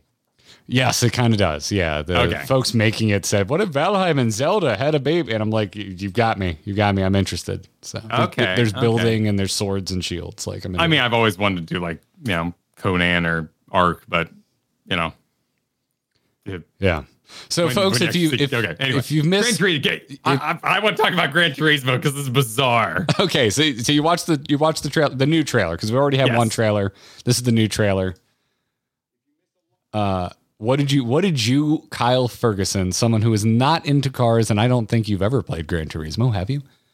no, because it's the boring car game. Oh, you're gonna get Yeah. uh, send all tweets to at Kyle Ferguson. I Okay, do go. not. f- I mean, no guns pop out of the front. No cops chase you. Uh, I I need a little a little extra in my car games just to kind of get me get me invested. It's the realistic car game. I'm I'm sure when you know the engine and the wheels and you've got I've got put on the new Firestones. and I like, think it was like the first something. time in video game history that like a team went out and like actually recorded the sounds of the specific cars that were in the game. Don't quote me on that. I don't know the whole history. I was late comer to Gran Turismo, but yeah, I believe that was part of. Who's who's playing the uh who's playing the angry uh, band teacher? Oh, that's uh, that what's his face from Stranger Things. Oh, he's the cop. He's the cop from Stranger he, he moves like a cop. He looks like a cop. He's a cop. uh, shoot, I forget his name. I really like him. David Harbour. I always forget his, Yeah. his real name. I think of him as Jim Hopper because Hopper and Harbour are very close, and so I can never recall his real name. he's he's doing the thing. He's doing the classic. I don't know if you call it a teenage move, coming of age story where I don't believe the kid's got no talent, and then you got uh, old uh, Legolas there doing the believe in him kind of role. Yeah, man. Um, it. So I, w- I'm. I already expect this movie to be a narrative mess. Uh, Well, where I'm where I'm coming from, I'm expecting it the, the the characters to be paper thin, maybe even cheesy, uh, maybe hopefully campy and not corny. There's a fine line between the two, and you want it to fall in intentional camp and not unintentional corn or or cringe. No, I, I mean, I enjoy these movies for the most, like uh, Bring It On's and stuff. Like you know, they're they're fun. They're, uh, not the one, not the one with the drummer. That one's disturbing. I don't like that one. Uh, With- uh, with with, um, with Tenzin. with- Yeah, with Tenzin. Yeah, with Tenzin, like being a narcissistic madman. like uh, shit, what is that called? Became a murder movie. Whiplash. Thank you, Whiplash. Yeah. Yes, yes, Yeah. That one, that one was unenjoyable, but for the most, like I kind of, I kind of like these. You know, believe in yourselves and whatnot. And, I and think the it- story of this is outrageous. Like, a a guy plays, he's an esports gamer, you know, and they put him in a real car. This is a real thing Sony did. Yeah, by the way. it's they it's actually did this. true story. It is now Yeah. defunct, but they did have a, a Gran Turismo to actual GT car driver program for for a while there. Um, the, the premise is great. Like that's better than a singing competition or something at the end. Of, that's way better, you know, than sa- saving the youth center. I think that this is relatable. Yeah. I play video games. Yeah, yeah. So I was I, I was into this movie because I there the first teaser they put out was like more behind the scenes, and I was seeing a Yeah. lot of like really expensive cameras attached to real GT cars, just bucking it down a racetrack, and I'm like, I want to see this because car movies have gotten very CG, and I don't like it as much. I love Ford versus Ferrari; it was a good movie, but most of the car stuff in that is not real car stuff. I want point a damn camera at a car. And Fast and Furious hasn't had like real car stunts since Tokyo Drift. So I, I miss Oh, practical Did they go computers or car stunt something? movie. Most of it, yeah, yeah. Most Oh, most of the car stunts are now like full on. You're just watching a video game cutscene essentially in Fast and Furious Uh, I mean, movies. It's, an inanimate object. It probably doesn't look too bad. No, I mean it, it. does look good, but there was a. a- a- you've seen Tokyo Drift, right? Let me. Uh, I'm going to explain my Long time mentality. ago. I'm going to explain Long time mentality. Do you remember the very first scene where they're doing they're drifting in the garage? He goes to his first car meet in Tokyo. Yes. And do you remember the end of that scene where the guy dr- drifts up the circular like ramp up to the top? Oh top? yeah, yeah. They yeah. did that for real, and they did it the first take because the driver Sweet. they hired was that good. Um. I like that stuff. Yes, I love that kind of shit. Like It's, it's absolutely one of my. it. It's one of my favorite things in making of videos. I've got two favorite things, and I'm about to do the second one. But the first one is when they they only have one take, and they're all like super nervous, and they're going to blow up the Indiana Jones bridge, and everyone's like freaked out if it's going to go. even better if it's a tiny little model. That is my favorite when like everybody's really freaked out because they're about to blow the tiny model, and then they show you like the camera in the back of the room where it goes and just like the lamest little explosion, like, oh my god, we got it! Like people are crying and like it's NASA launches. They're like slapping each other on the back, and then they show you what it looked like close up. Hmm. My second thing is watching the distress prop designer. That's and I'm gonna right here the DVDs. I want to know if some poor prop designer was like. I had to work really hard to get those Gran Turismos uh, 2 to look like it was weather. You know, we didn't have a real Gran Turismo 3 case, so I had to go out, I had to print it. You know, I was there. I had I had my my uh, filing, you know, my nail file, and I was trying to make that thing look like it was from 1999. You know, like I was there, I was working on it. For some reason, in my head, he's British, and he's like, "So we had access, thanks to our wonderful partners at Sony, to the Sony Museum, and I had to call Oh, them y- up yes. and ask them, do you have a copy of Gran Turismo 3? Uh, and and then so this is a museum quality piece, Kyle. Yeah, I like it. I This like is a bit, by the way. We have no idea if this is how it how it happened. Anyway, It's, it's so the, kind of British. The the guy is British. Is he British? He sounds kind of British. va- vaguely, Orlando Bloom sounds like he was doing an American accent. yeah, Orlando Bloom. You know, I, I digress. Um, so I, I was already interested in this because I like seeing practical car stunts in films. Uh, I, I assume I won't like the story. However, this trailer kind of selling me on the story because I like the archetypes that you pointed out. Like it's been a while since I've watched like a sports movie, yeah. but I kind of like Yes. sports movies. Like I love Rudy. I love Remember the Titans. You need the the the hard ass coach that wants to whip these kids into shape. And I think, Yeah. I think David Harbour is doing a good one of those. Well, and and you need the you need the everyman. You know, you need Luke Skywalker going, "What's that?" Or it, it got weird in Mass Effect Three, where you had the one guy being like, "What's a Reaper?" and you're like, "This is the third game, bro. we're we're here because we know what Reapers are. Don't do this." I, it was so. If this is your first Mass Effect, uh, yeah, it was, yeah, yeah. The the onboarding, right? So, but this is it's a great onboarding, right? I've played video games. Well, yeah, you don't know what a G force feels like, and you're like, oh, I, I don't. You know, that, that would make me struggle to operate a motor vehicle. And then you got you got the dick, the, the Flash Thompson there. You know, you don't belong here, kind of doing the class. It's it's so cheesy. You got the kiss with the lighting in the club kind of thing going on. Like it is so elementary that I'm kind of just like digging it. I'm kind of like, oh, you know what? This is this just looks like fun. Yeah, Really it's, it's it's. I would love. I would love a new, simpler car movie. I love car movies, uh, and I, while I still enjoy Fast and the Furious, they've gotten so ridiculous, outlandish, and so far away from cars that I'm like, "Okay, can we just go back to stealing DVD players? like, like I miss it. I miss simple car movies, and it's been a, a minute since we've gotten one that's worth watching. So Yelling at the kid barfing on the side. Yeah, no, it's got got all the elements. All the elements. Mhm, ripping on them for being gamers and it's it's, Yeah, it's, yeah, it's a little corny but i'm i'm enjoying the the tone of this because you know where it's going yeah. you know these like the main character is eventually going to become a good real life racing driver he's going to prove the coach wrong Well, and you know, I've never been like a down on my life trash man, you know, who kicked trash and got on a sports team. You know, I've been I've played video games. So like it's one of the first ones where it's like, oh yeah, I'm I'm not you know, I don't sing in the shower. So I, no one's gonna like discover me out a window. this is the most relatable of these I've ever seen. uh-huh yeah yeah so um I'm gonna I'm gonna go see it. I got so many tweets this week. I'm I'm just I'm beside myself that, that people know me this well. That people Yeah, are like, oh. Gran Turismo movie. I need to send this to Garrett. And I legitimately I didn't know it, it came out, so I saw it for the first time because uh, uh, I think it was Luke in our Discord linked me to it. So thanks everybody. Any um well let me see. Any any like director or anything like it's, that? oh, it's Neil Blomkamp, Who is? District Nine. Oh. Also, that really cool live action Halo short. He was supposed to do a Halo movie, and then that got scrapped, which is such a shame because his short is incredible. Now you would know this probably but I heard the story that District Nine was the Halo movie, and they used the assets to make District Nine. I believe that's an old, uh, like urban legend. Okay.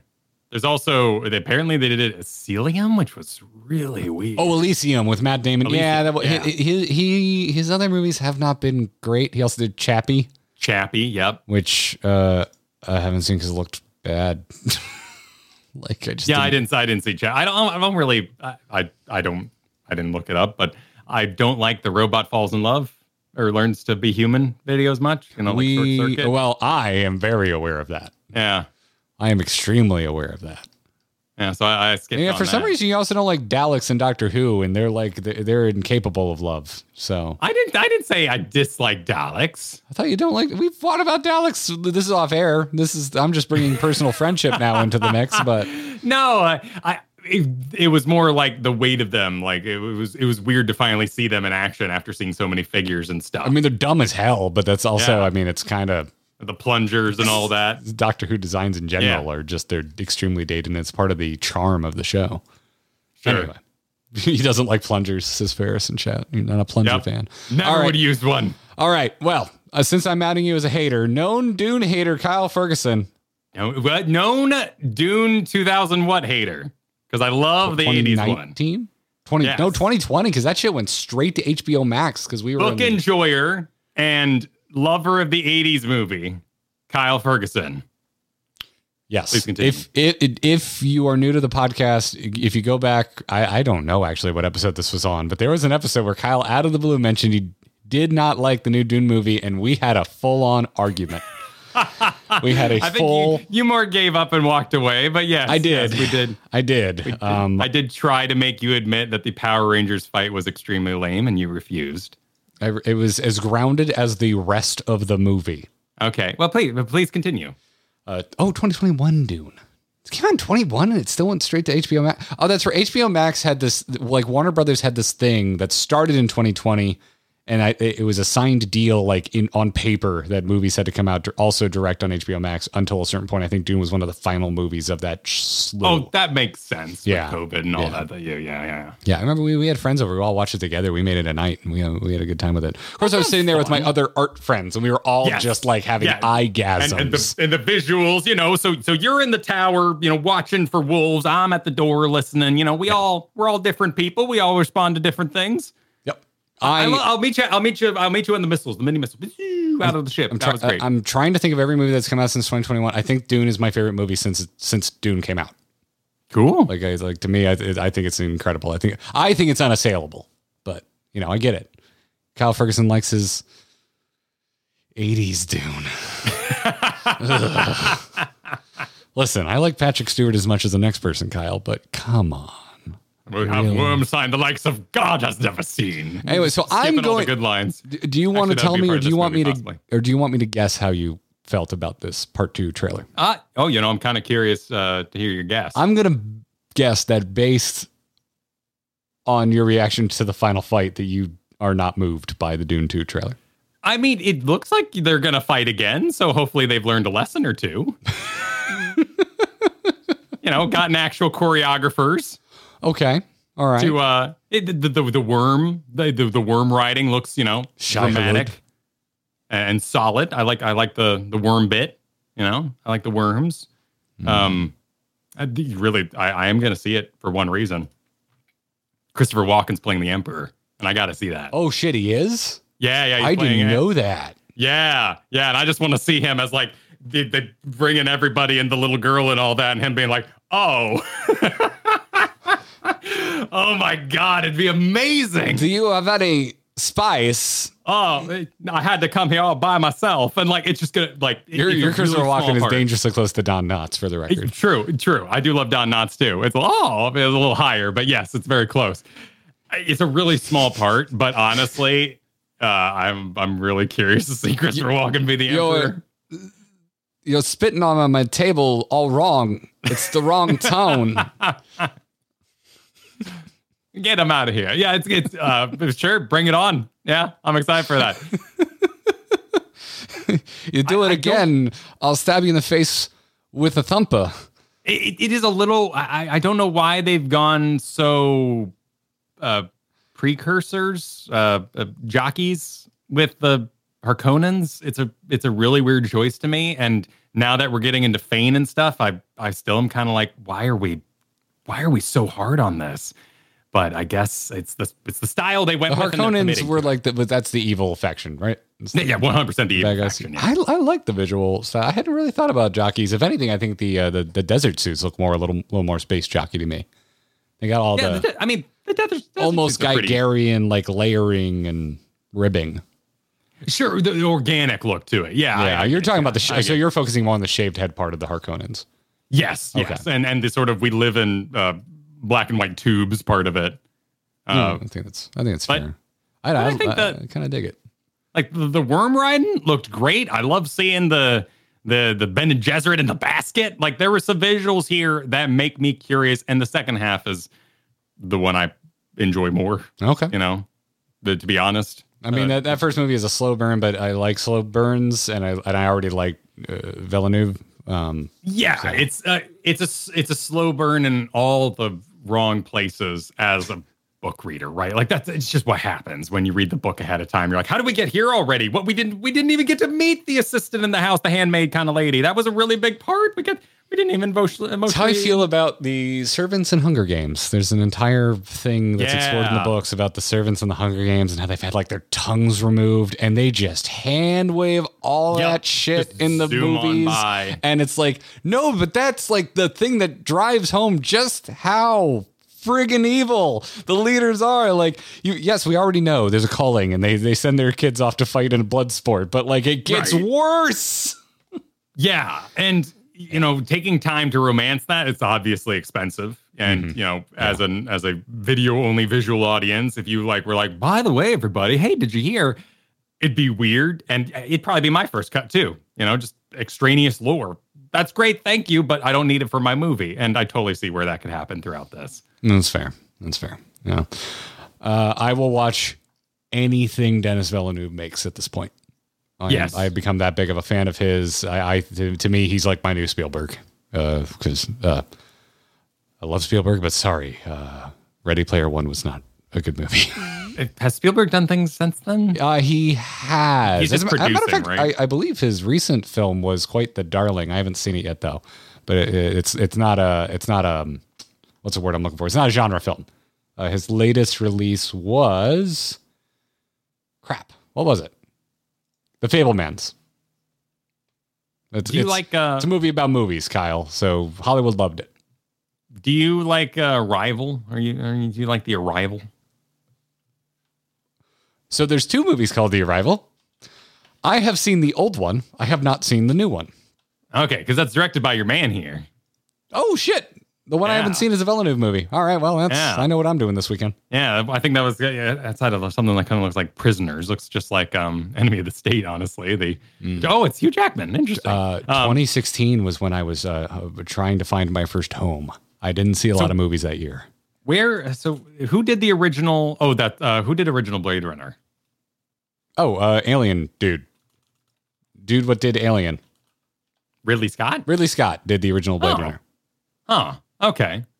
Do you like that? Do you like? Is that a visual? I think? Blade Runner is uh, almost a perfect movie in my opinion. I love Blade Runner. I absolutely adore it.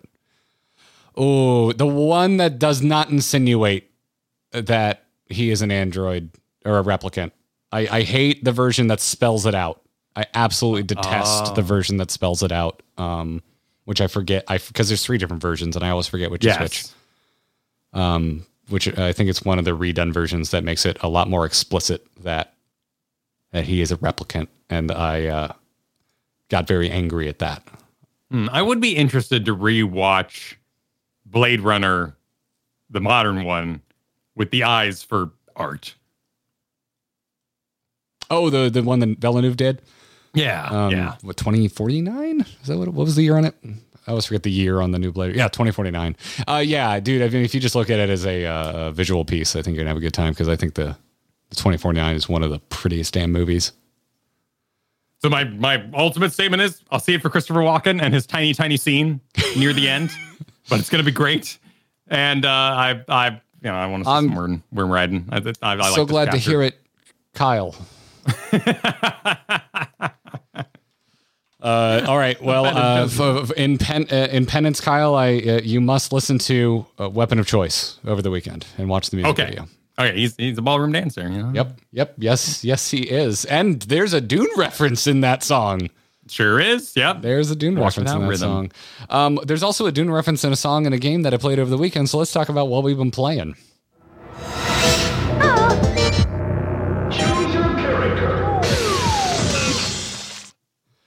What have you been playing, Kyle? Luigi's Mansion 3. You may have heard You did it. You made good. Yep, I made good on the promise. You made And, good uh, on the promise. I, I, I'm loving it. I, Luigi's Luigi's Mansion is an old school locked camera Resident Evil game that I'm just nostalgic for. I, I really like those. The- You can find like indie titles like this, but Resident Evil's moved on, and I think they found a great mainstream action way to do their business.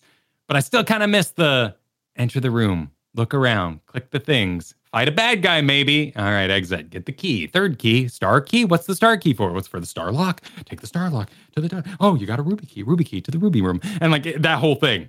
Luigi's Mansion original with the sprawling house was actually a little spooky. It was a little, it was kind of a little spooky because it was an old house and the ghosts would like not appear when you like shine lights on them. So you know you go back the baby's room and eh, the baby room and you go in Nana's room and she was like oh and like creepy.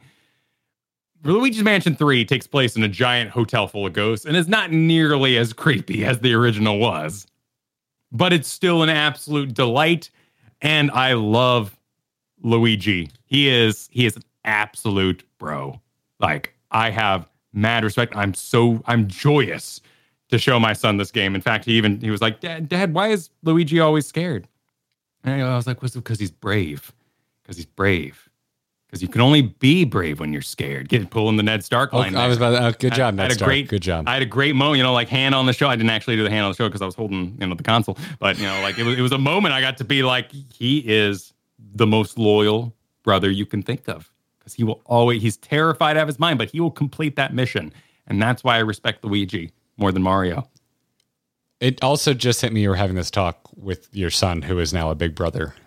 Yes. Yes. Damn, dude. So, but I actually don't know who's the big brother. In Uh, Luigi Mario's the big brother. I, I figured as much. Yeah, Yeah. Mar- Mario's the older one. but Mario's always going off on adventures, running around. Like you know, Luigi actually runs the place. You know, he's he's he got to he got to clean up after Mario. Mario doesn't do the dishes, and I respect Luigi more. And I and Luigi's Mansion is a really fun game. They divided into floors of the hotel, so you kind of know how many levels you have to go as you unlock a level. It's a very clear, kind of distinct get in the elevator. The load times are atrocious. I mean, what are you gonna do? with this Switch game, but it is a beautiful game. Like actually, 2019 on the Switch, it looks great. A lot of fixed camera art, I'm sure. You know, a lot of trickery that can be done there to make it look great. But yeah, Luigi's Mansion 3.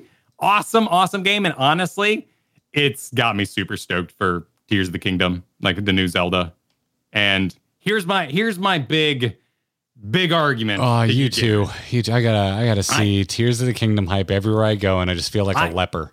I you can be because I need games that are fun and entertain me entertaining that people don't scream people's names and cut off their own arm and spray blood everywhere.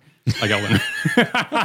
you know, when I want to play a video game in the middle of the living room, it's kind of nice to have Nintendo games. So when I'm thinking about like, man, I really want to play an action game next, uh, you know, I don't have a lot of time. When would I even play it? You know, could my son watch?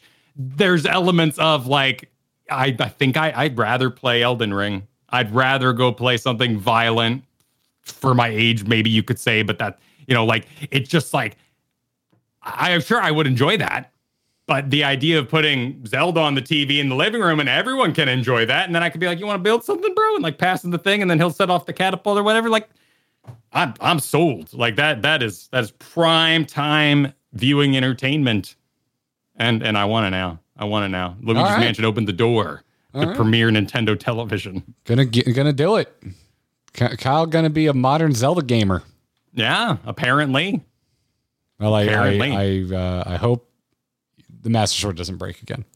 It, it can like it should maybe it does it I I still would love dungeons like that's the big thing like if it comes out you know re- rehashing conversation from last week a little bit but like if it comes out and like everyone's like no good dungeons then then I might find something else for the living room TV or continue Luigi's Mansion which I just started uh, Tears of the Kingdom comes out really soon Uh, it does, yeah, yeah. It's right around the corner. It is right around the corner. Uh, I went down a nostalgic rabbit hole this weekend. with Need for Speed Underground Two. okay No, they have not done a remake. this is the one I played I played a lot of this one yeah, the one with the uh, you always reference the Snoop Dogg Doors crossover song that was made specifically Yes. for the game. well it also played um uh, it played uh, Riders on the Storm and that, kind of introduced me That to is the Snoop Dogg Doors crossover song. Oh, there you go. Yeah. yeah. Yeah, yeah, that's the song you always reference. Um, I also realized over the weekend and didn't know at the time because I was never in the Dune as a as a kid. Um, uh, there's a song literally called "Mind Killer" and it's just like an electronica song, and it constantly repeats "Fear is the Mind Killer" over and Oh, over again. neat. Yeah, from uh, artist Freeland. If anyone's familiar with uh, the artist Adam Freeland. Um, but yeah, this was a formative game for me. This game is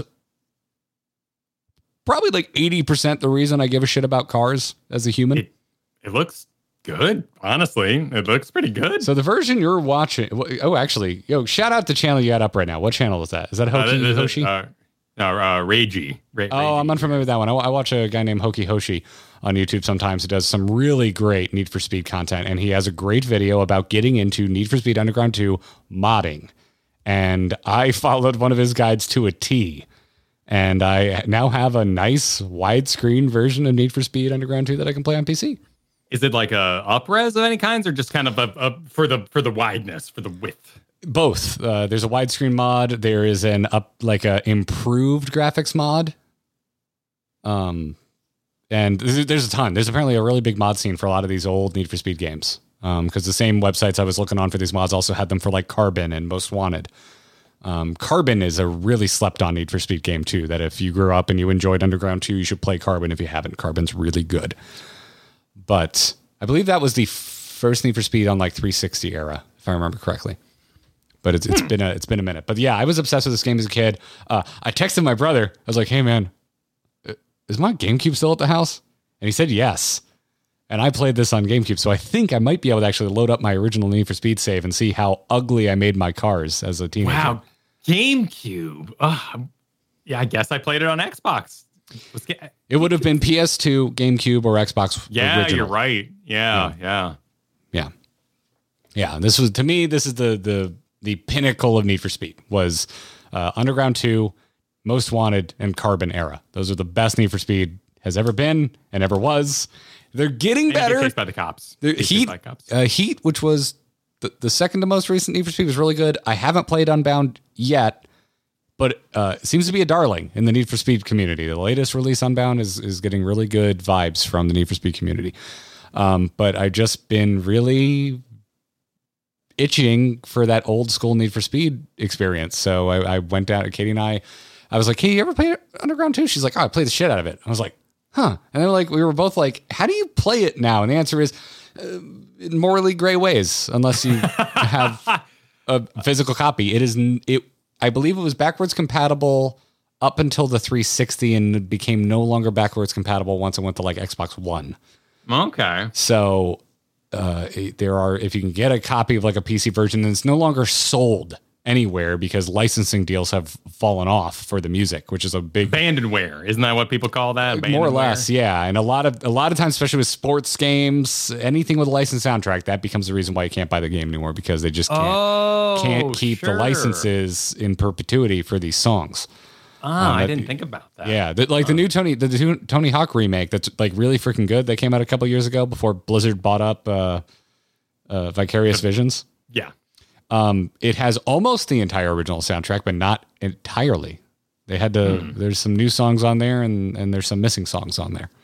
So, and a lot of it just comes down to licensing agreements. But um, Underground Two is still a really good freaking arcade racer. It uh, still controls really well. I think arguably better than some of the more modern Need for Speed games. And oh boy, Did you hook it up to your your machine, your wheel, and all that, or no, I wouldn't. I wouldn't play an arcade racer with a wheel. I don't see any. Point. Okay. I don't see any point. Okay. The, the driving isn't realistic enough, That's I fair. think, to need that level of of nuance in in input. Um, no, I hooked, sense. but I did use the really nice Elite Series Two controller that Katie got me for my birthday this year to play. Yeah. oh, we were looking at that a lot yesterday because my Xbox controller died. Yeah, and and I I dying. I was surprised that because I don't remember it working this way because you could have to press the GameCube trigger. I don't remember the original Need for Speed Underground 2 having throttle modulation, but it does when I load it up with my Xbox controller. I can like What does that mean? it means if I only pull my trigger in about a quarter amount, it only applies quarter throttle. Oh, you mean like how I would uh, win Apex Legends if I ever did? Win Apex Legends. Yeah, because I would run around and I would only hunt people who were walking because it meant they were on controller and they Oh. sucked, so I could win the fight. I mean, sort of, but I was impressed. I was like, oh, I can actually modulate my throttle. It's not just all or nothing. um, because I, I I think gas was on like the A button back in the day. It could be wrong, but I thought it was just a binary on or you're either on throttle or off throttle. But um, yeah, old Need for Speed games freaking hold up.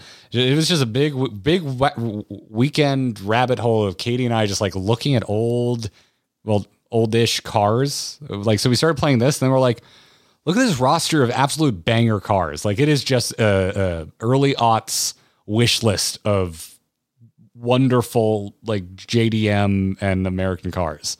Sure. Uh, and then, then we started going. There's a wonderful website called Bring a Trailer, which is a car auction website. And we were just like, what's what's on here from this era? And then we were just like looking at auctions and seeing what things went for that we used to have. And uh, it was it was cozy, man. I had a good time. I know. That does I've, sound I've been playing it about an hour a night. the last couple nights, I get in. I just unlocked the Mark IV Supra, which is my. Uh, I would call that now an unattainable dream car. They go for way too much money in like in real life. So Hmm. yeah, should have bought one in high school when I had no money. Yeah. yeah, Yeah. Yeah, it was a good time. It was a good time. So, um, I'd recommend it, but there's no easy way to play it unless you have a disc. So, Sure. yeah. I really want a remake. In this age of remakes, I freaking now I'm I'm I'm all in. My new wish is for an Underground 2 remake. Well, what happened to that one with all the spray paint? You know, they were, we watched the trailer for. Uh, That's a the new- recent one that I was saying uh, is really well received by the Need for Speed community. Okay, so it is I, out now. I haven't played it yet because the last time I bought a Need for Speed game, it uh, immediately showed up on on Game Pass afterwards. so I see. yeah, yeah. However, I'm thinking I might just pick it up because if it, I hear it's good and I want to support Need for Speed games because I like Need for Speed games, and as much as I like Forza, I do think it's kind of eaten Need for Speed's lunch. So I'd love to see that. I'd like to see them back on top. I want it, Kyle. I want it. I'm in full nostalgia mode this week. All right. You want to take some questions? Yes. Hello there. Hello there. Hello there. You can send your emails to feedback at stargrindinggear.com, or if you're supporting us on Patreon or you're a member of our YouTube membership, said member twice, It, it worked. Yeah, it worked. Head on over to the Discord. We've got a members only area, and there's a question for the hosts channel. You put questions there. I add them to our master doc, and we start pulling questions from it for the podcast. Still catching up. We've got so many. Java Kazoon says, when you're busy doing work or a mindless activity, what music or podcasts are you listening to? You want to take you away? Sitting there, you're making thumbnails, Kyle. You're doing some graphic design. You're doing you're doing anything where you can listen to words. Because if I'm writing, I cannot listen to anything with Yeah, no, talking yeah, yeah. or lyrics. Well, and then, then I'm editing video, right? And that's got words in it too. Oh, so I'm almost yeah. always No, on a, on a retro wave kick. I love retro wave. Do you know when I do listen to things with lyrics while I'm video editing? When? When I'm doing those painstaking mass like masking shots where I make pe- Oh, characters sure. appear in front of letters.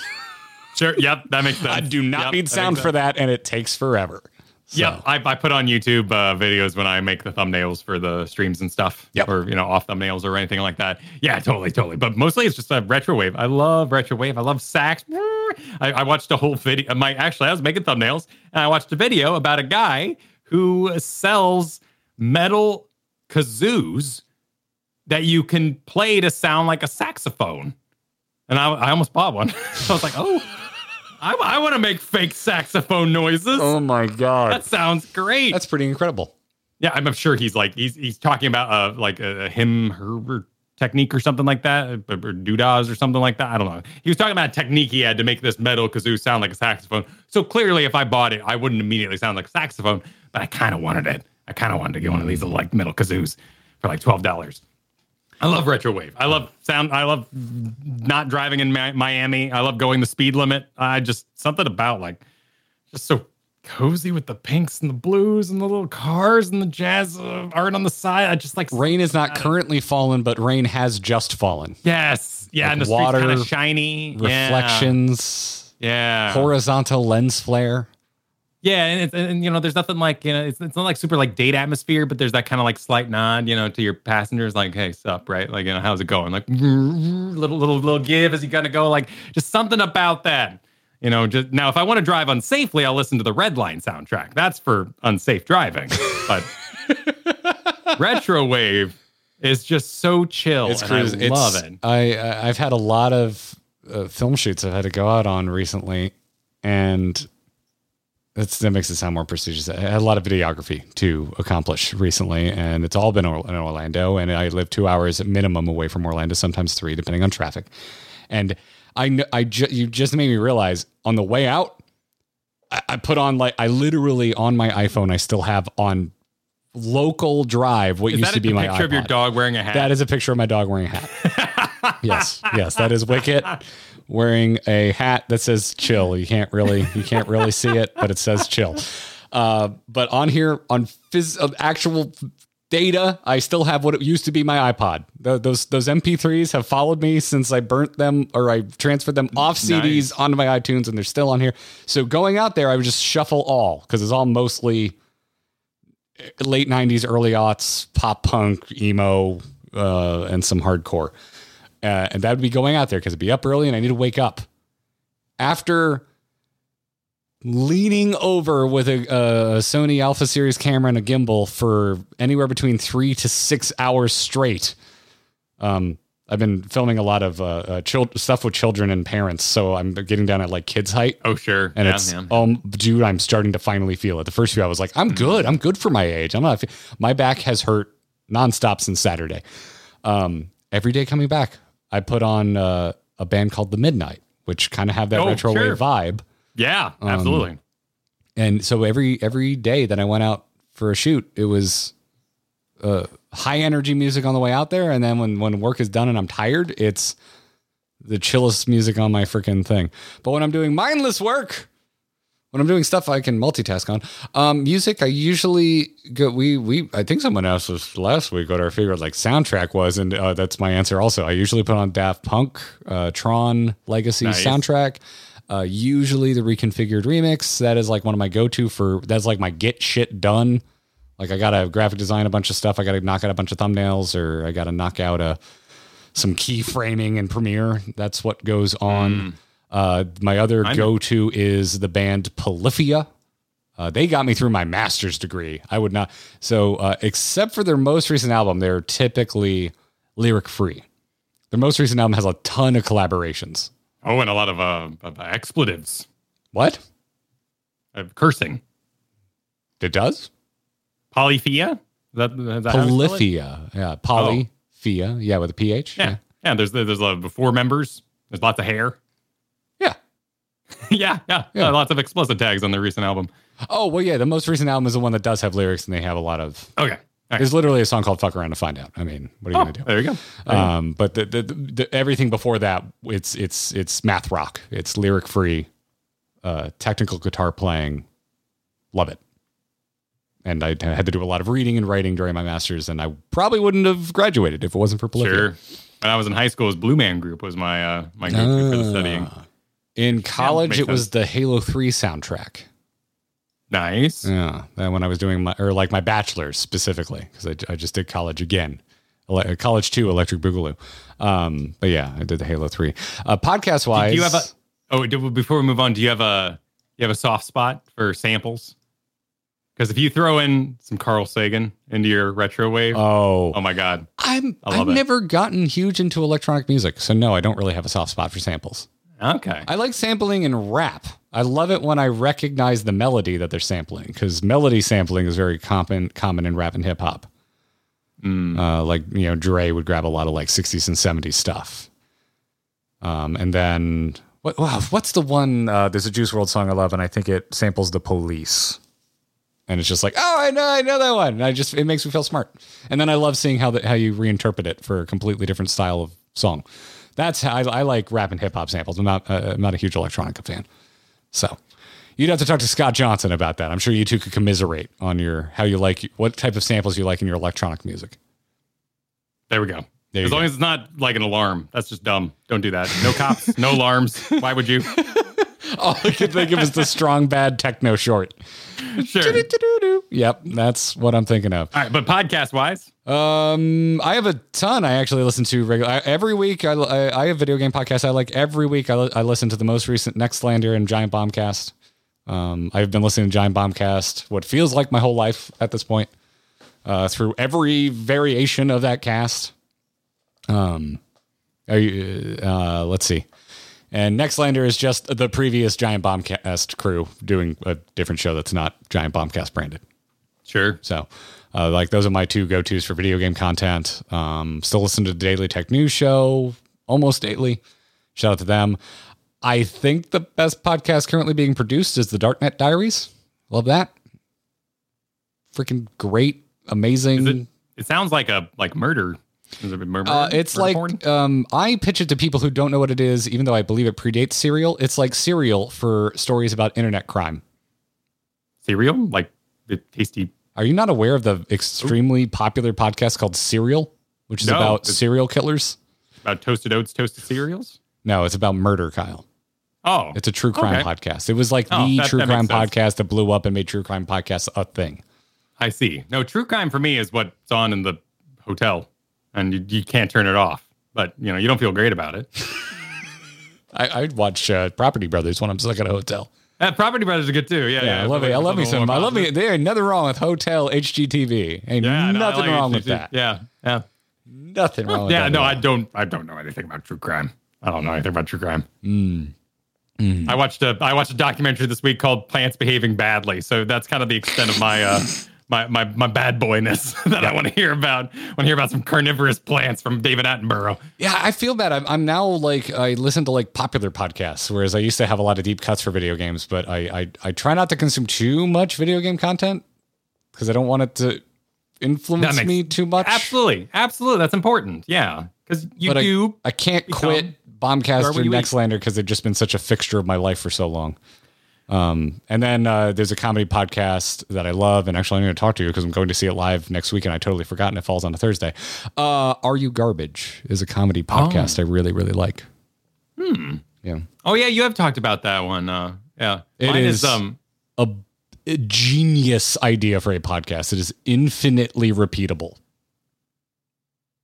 Mine's core. I listen to core, but it's also cheating because you know it's it's like it's my D and D group. So, You can't. You can't it's not cheating. It's, it's but you know, like it's saying it's core literally and saying it's cheating because it's your D and D group. It's it's like if your D and D group made a legitimately great podcast that a lot Yeah. of people listen to. This isn't. Yeah, it's your D and D group, and it's like uh, you're the only listener. Like core is a No, is it's huge. amazing. it's it's a it's actually one of the biggest shows on the network there. But like, it's just it's literally that image of the guy sitting there eating cereal with the pictures of people. Like it is the meme of podcasting because they're actually my friends that I talk to every week and play games with, and I, and then records after us. So it's like super safe too because like it'll record tonight. So everything we talk about, like I get to go hear their takes on it. We've already done our show, so it's not like I, you know, it's not like I have to like protect my brain from their takes or anything like that. So it's just a perfect lineup of everything I love. I love my friends, and uh, I love Core. It's a good show. Uh, shout out to Core. We had Scott Johnson on not that long ago. Uh, he's the the like the main host, I guess. Like you call the MC. Yeah, what do you call He- MC? He's the recorder. He's the one who records. the dude it, who so he's the- records it and posts the the responsible one in the room. Yeah. the responsible one. I think I feel like Scott would take issue with that that that description. I mean, maybe on in front of the camera, but you know, don't forget, like, Scott's sit there for an hour. He's got. Did you see his new beard and like uh, short mohawk combo? It looks so good. I did. Yeah, I saw that on one of his It looks thumbnails. so freaking good. I'm uh, like uh, he made like some joke about his beard on Twitter, and I'm like, dude, you, you, you're I love your look. It's Yeah. fire, dude. Rock it it. looks really good. I never would have imagined Scott with a mohawk, but he really pulls it off. Uh, all three core ghosts or guests when says Mister Light like uh, they they can name the, the time and place and we'll be yeah. there. We'll be we can line it all up, that'd be that'd be a blast. I, be I think we should just we should just do a mega show and then we just post the same show to both feeds. Great. That's how I think we play it. And only one topic because it ain't going anywhere. Like between us, all all chuckling around. Like, nah, it's Yeah, yeah. we make too many decent people. progress on the show, but there's no way that thing combined forces is going anywhere. Tom Merritt, uh, who's the host of Daily Tech News Show, which is a show I mentioned, he has another show called uh, The Word, and it's it's it's a like a word prompt, and that's Oh, it. just you a word. Go, Yeah, you go. it. Yeah, it's such a good freaking podcast. Um, I'm jealous. It's one of those ideas for a podcast that I'm jealous of because it's so genius. Uh, but anywho, uh, all right. Foxhound asks, in games with morality or light slash dark games, how do you normally play your first playthrough? I always say I'm going to be evil, and I always play it good my first time through. Mm, yeah. I was- well, you don't be rude to the. I have guilt. the- I have guilt even in video games. yeah. Yeah. I I always go gray. Uh, I I I'm good to my friends and mean to my enemies. I like the evil options for my enemies, but I like the good options for my friends. So, like Mass Effect, for example, uh, I was always nice to my crew, and I usually was nice to everybody else, but I always punched the reporter. Sure. The reporter always gets punched in Mass Effect. Yeah, or rude to like um Cerberus dude or um uh, president, Mr. President. What's Oh, the the elusive, not elusive man. Is that his name? yeah, the elusive man. Yeah, that was his name. That Yeah. was yeah, the, the elusive man. I started to play through when that new version came out, and then I didn't finish it. I finished one, Okay, you finished one though. and I got I think halfway through two, and then it was uh, uh it was uh, uh, time to uh, make a decision, either do the same thing I always do for romance or go with someone new. And I was so paralyzed to stop playing the game. I get that. I hear that, man. Yeah. So I have to commit. I ain't going to be a player. I have to commit. I would love to see this other side of the game, and you well, their feelings are going to get all hurt. Yep.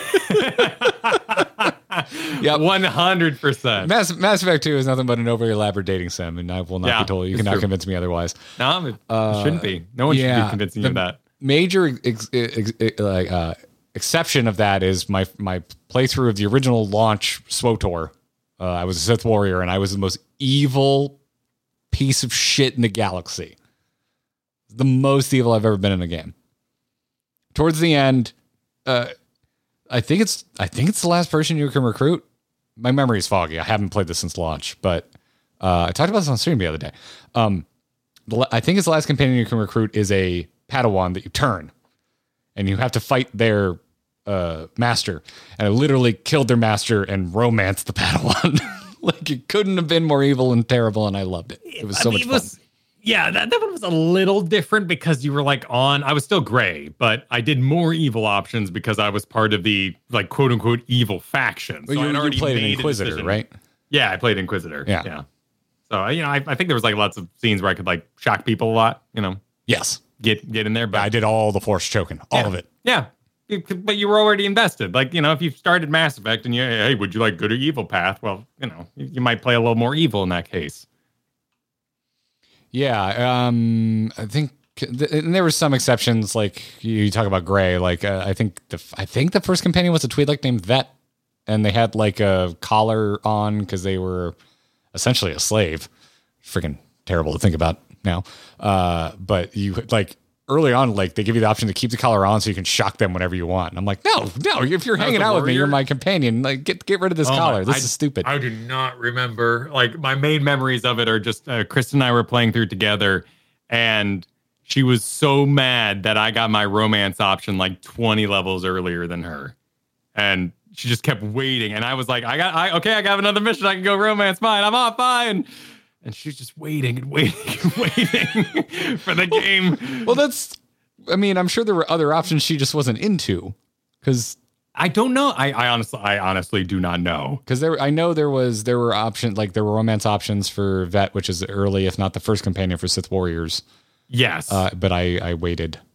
Yeah, I I do not I do not recall. Of course, like in the past, past you know, like original Kotor, they cut the romance options uh, for uh, Carth Onasi because they figured there wasn't the audience for it, and so they just doubled down on Bastila as the primary romance.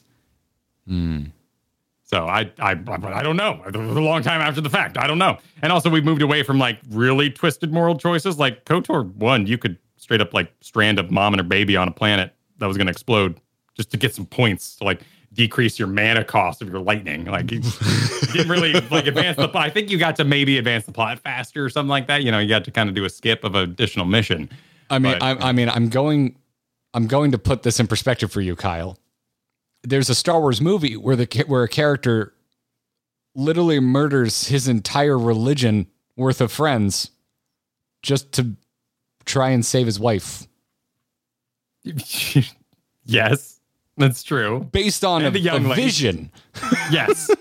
So No, I'm I'm aware. So yeah, sacking It does- uh, it s- does two happen. randos that you don't know to get better force lightning is actually pretty on brand for Star Wars. I got I got more than Anakin got out of the deal. At least I got cheaper lightning spells to fight Malak with.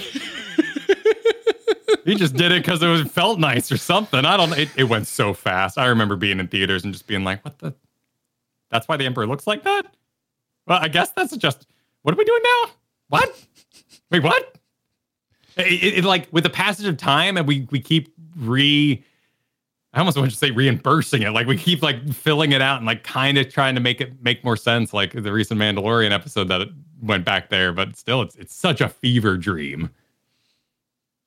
Like a weird part of those movies. Anyway, yeah, usually, usually a good guy, usually a good guy with some minor deviations along the way. What I want is a game that actually like does some nice rewarding for Gray playthrough. Usually, you just end up missing out on shit. No, when you it- go oh my god! And KOTOR two was so awful. You couldn't get a prestige class if you were gray. You simply didn't get one. And so you were underpowered for your whole playthrough. Like you just hit a wall.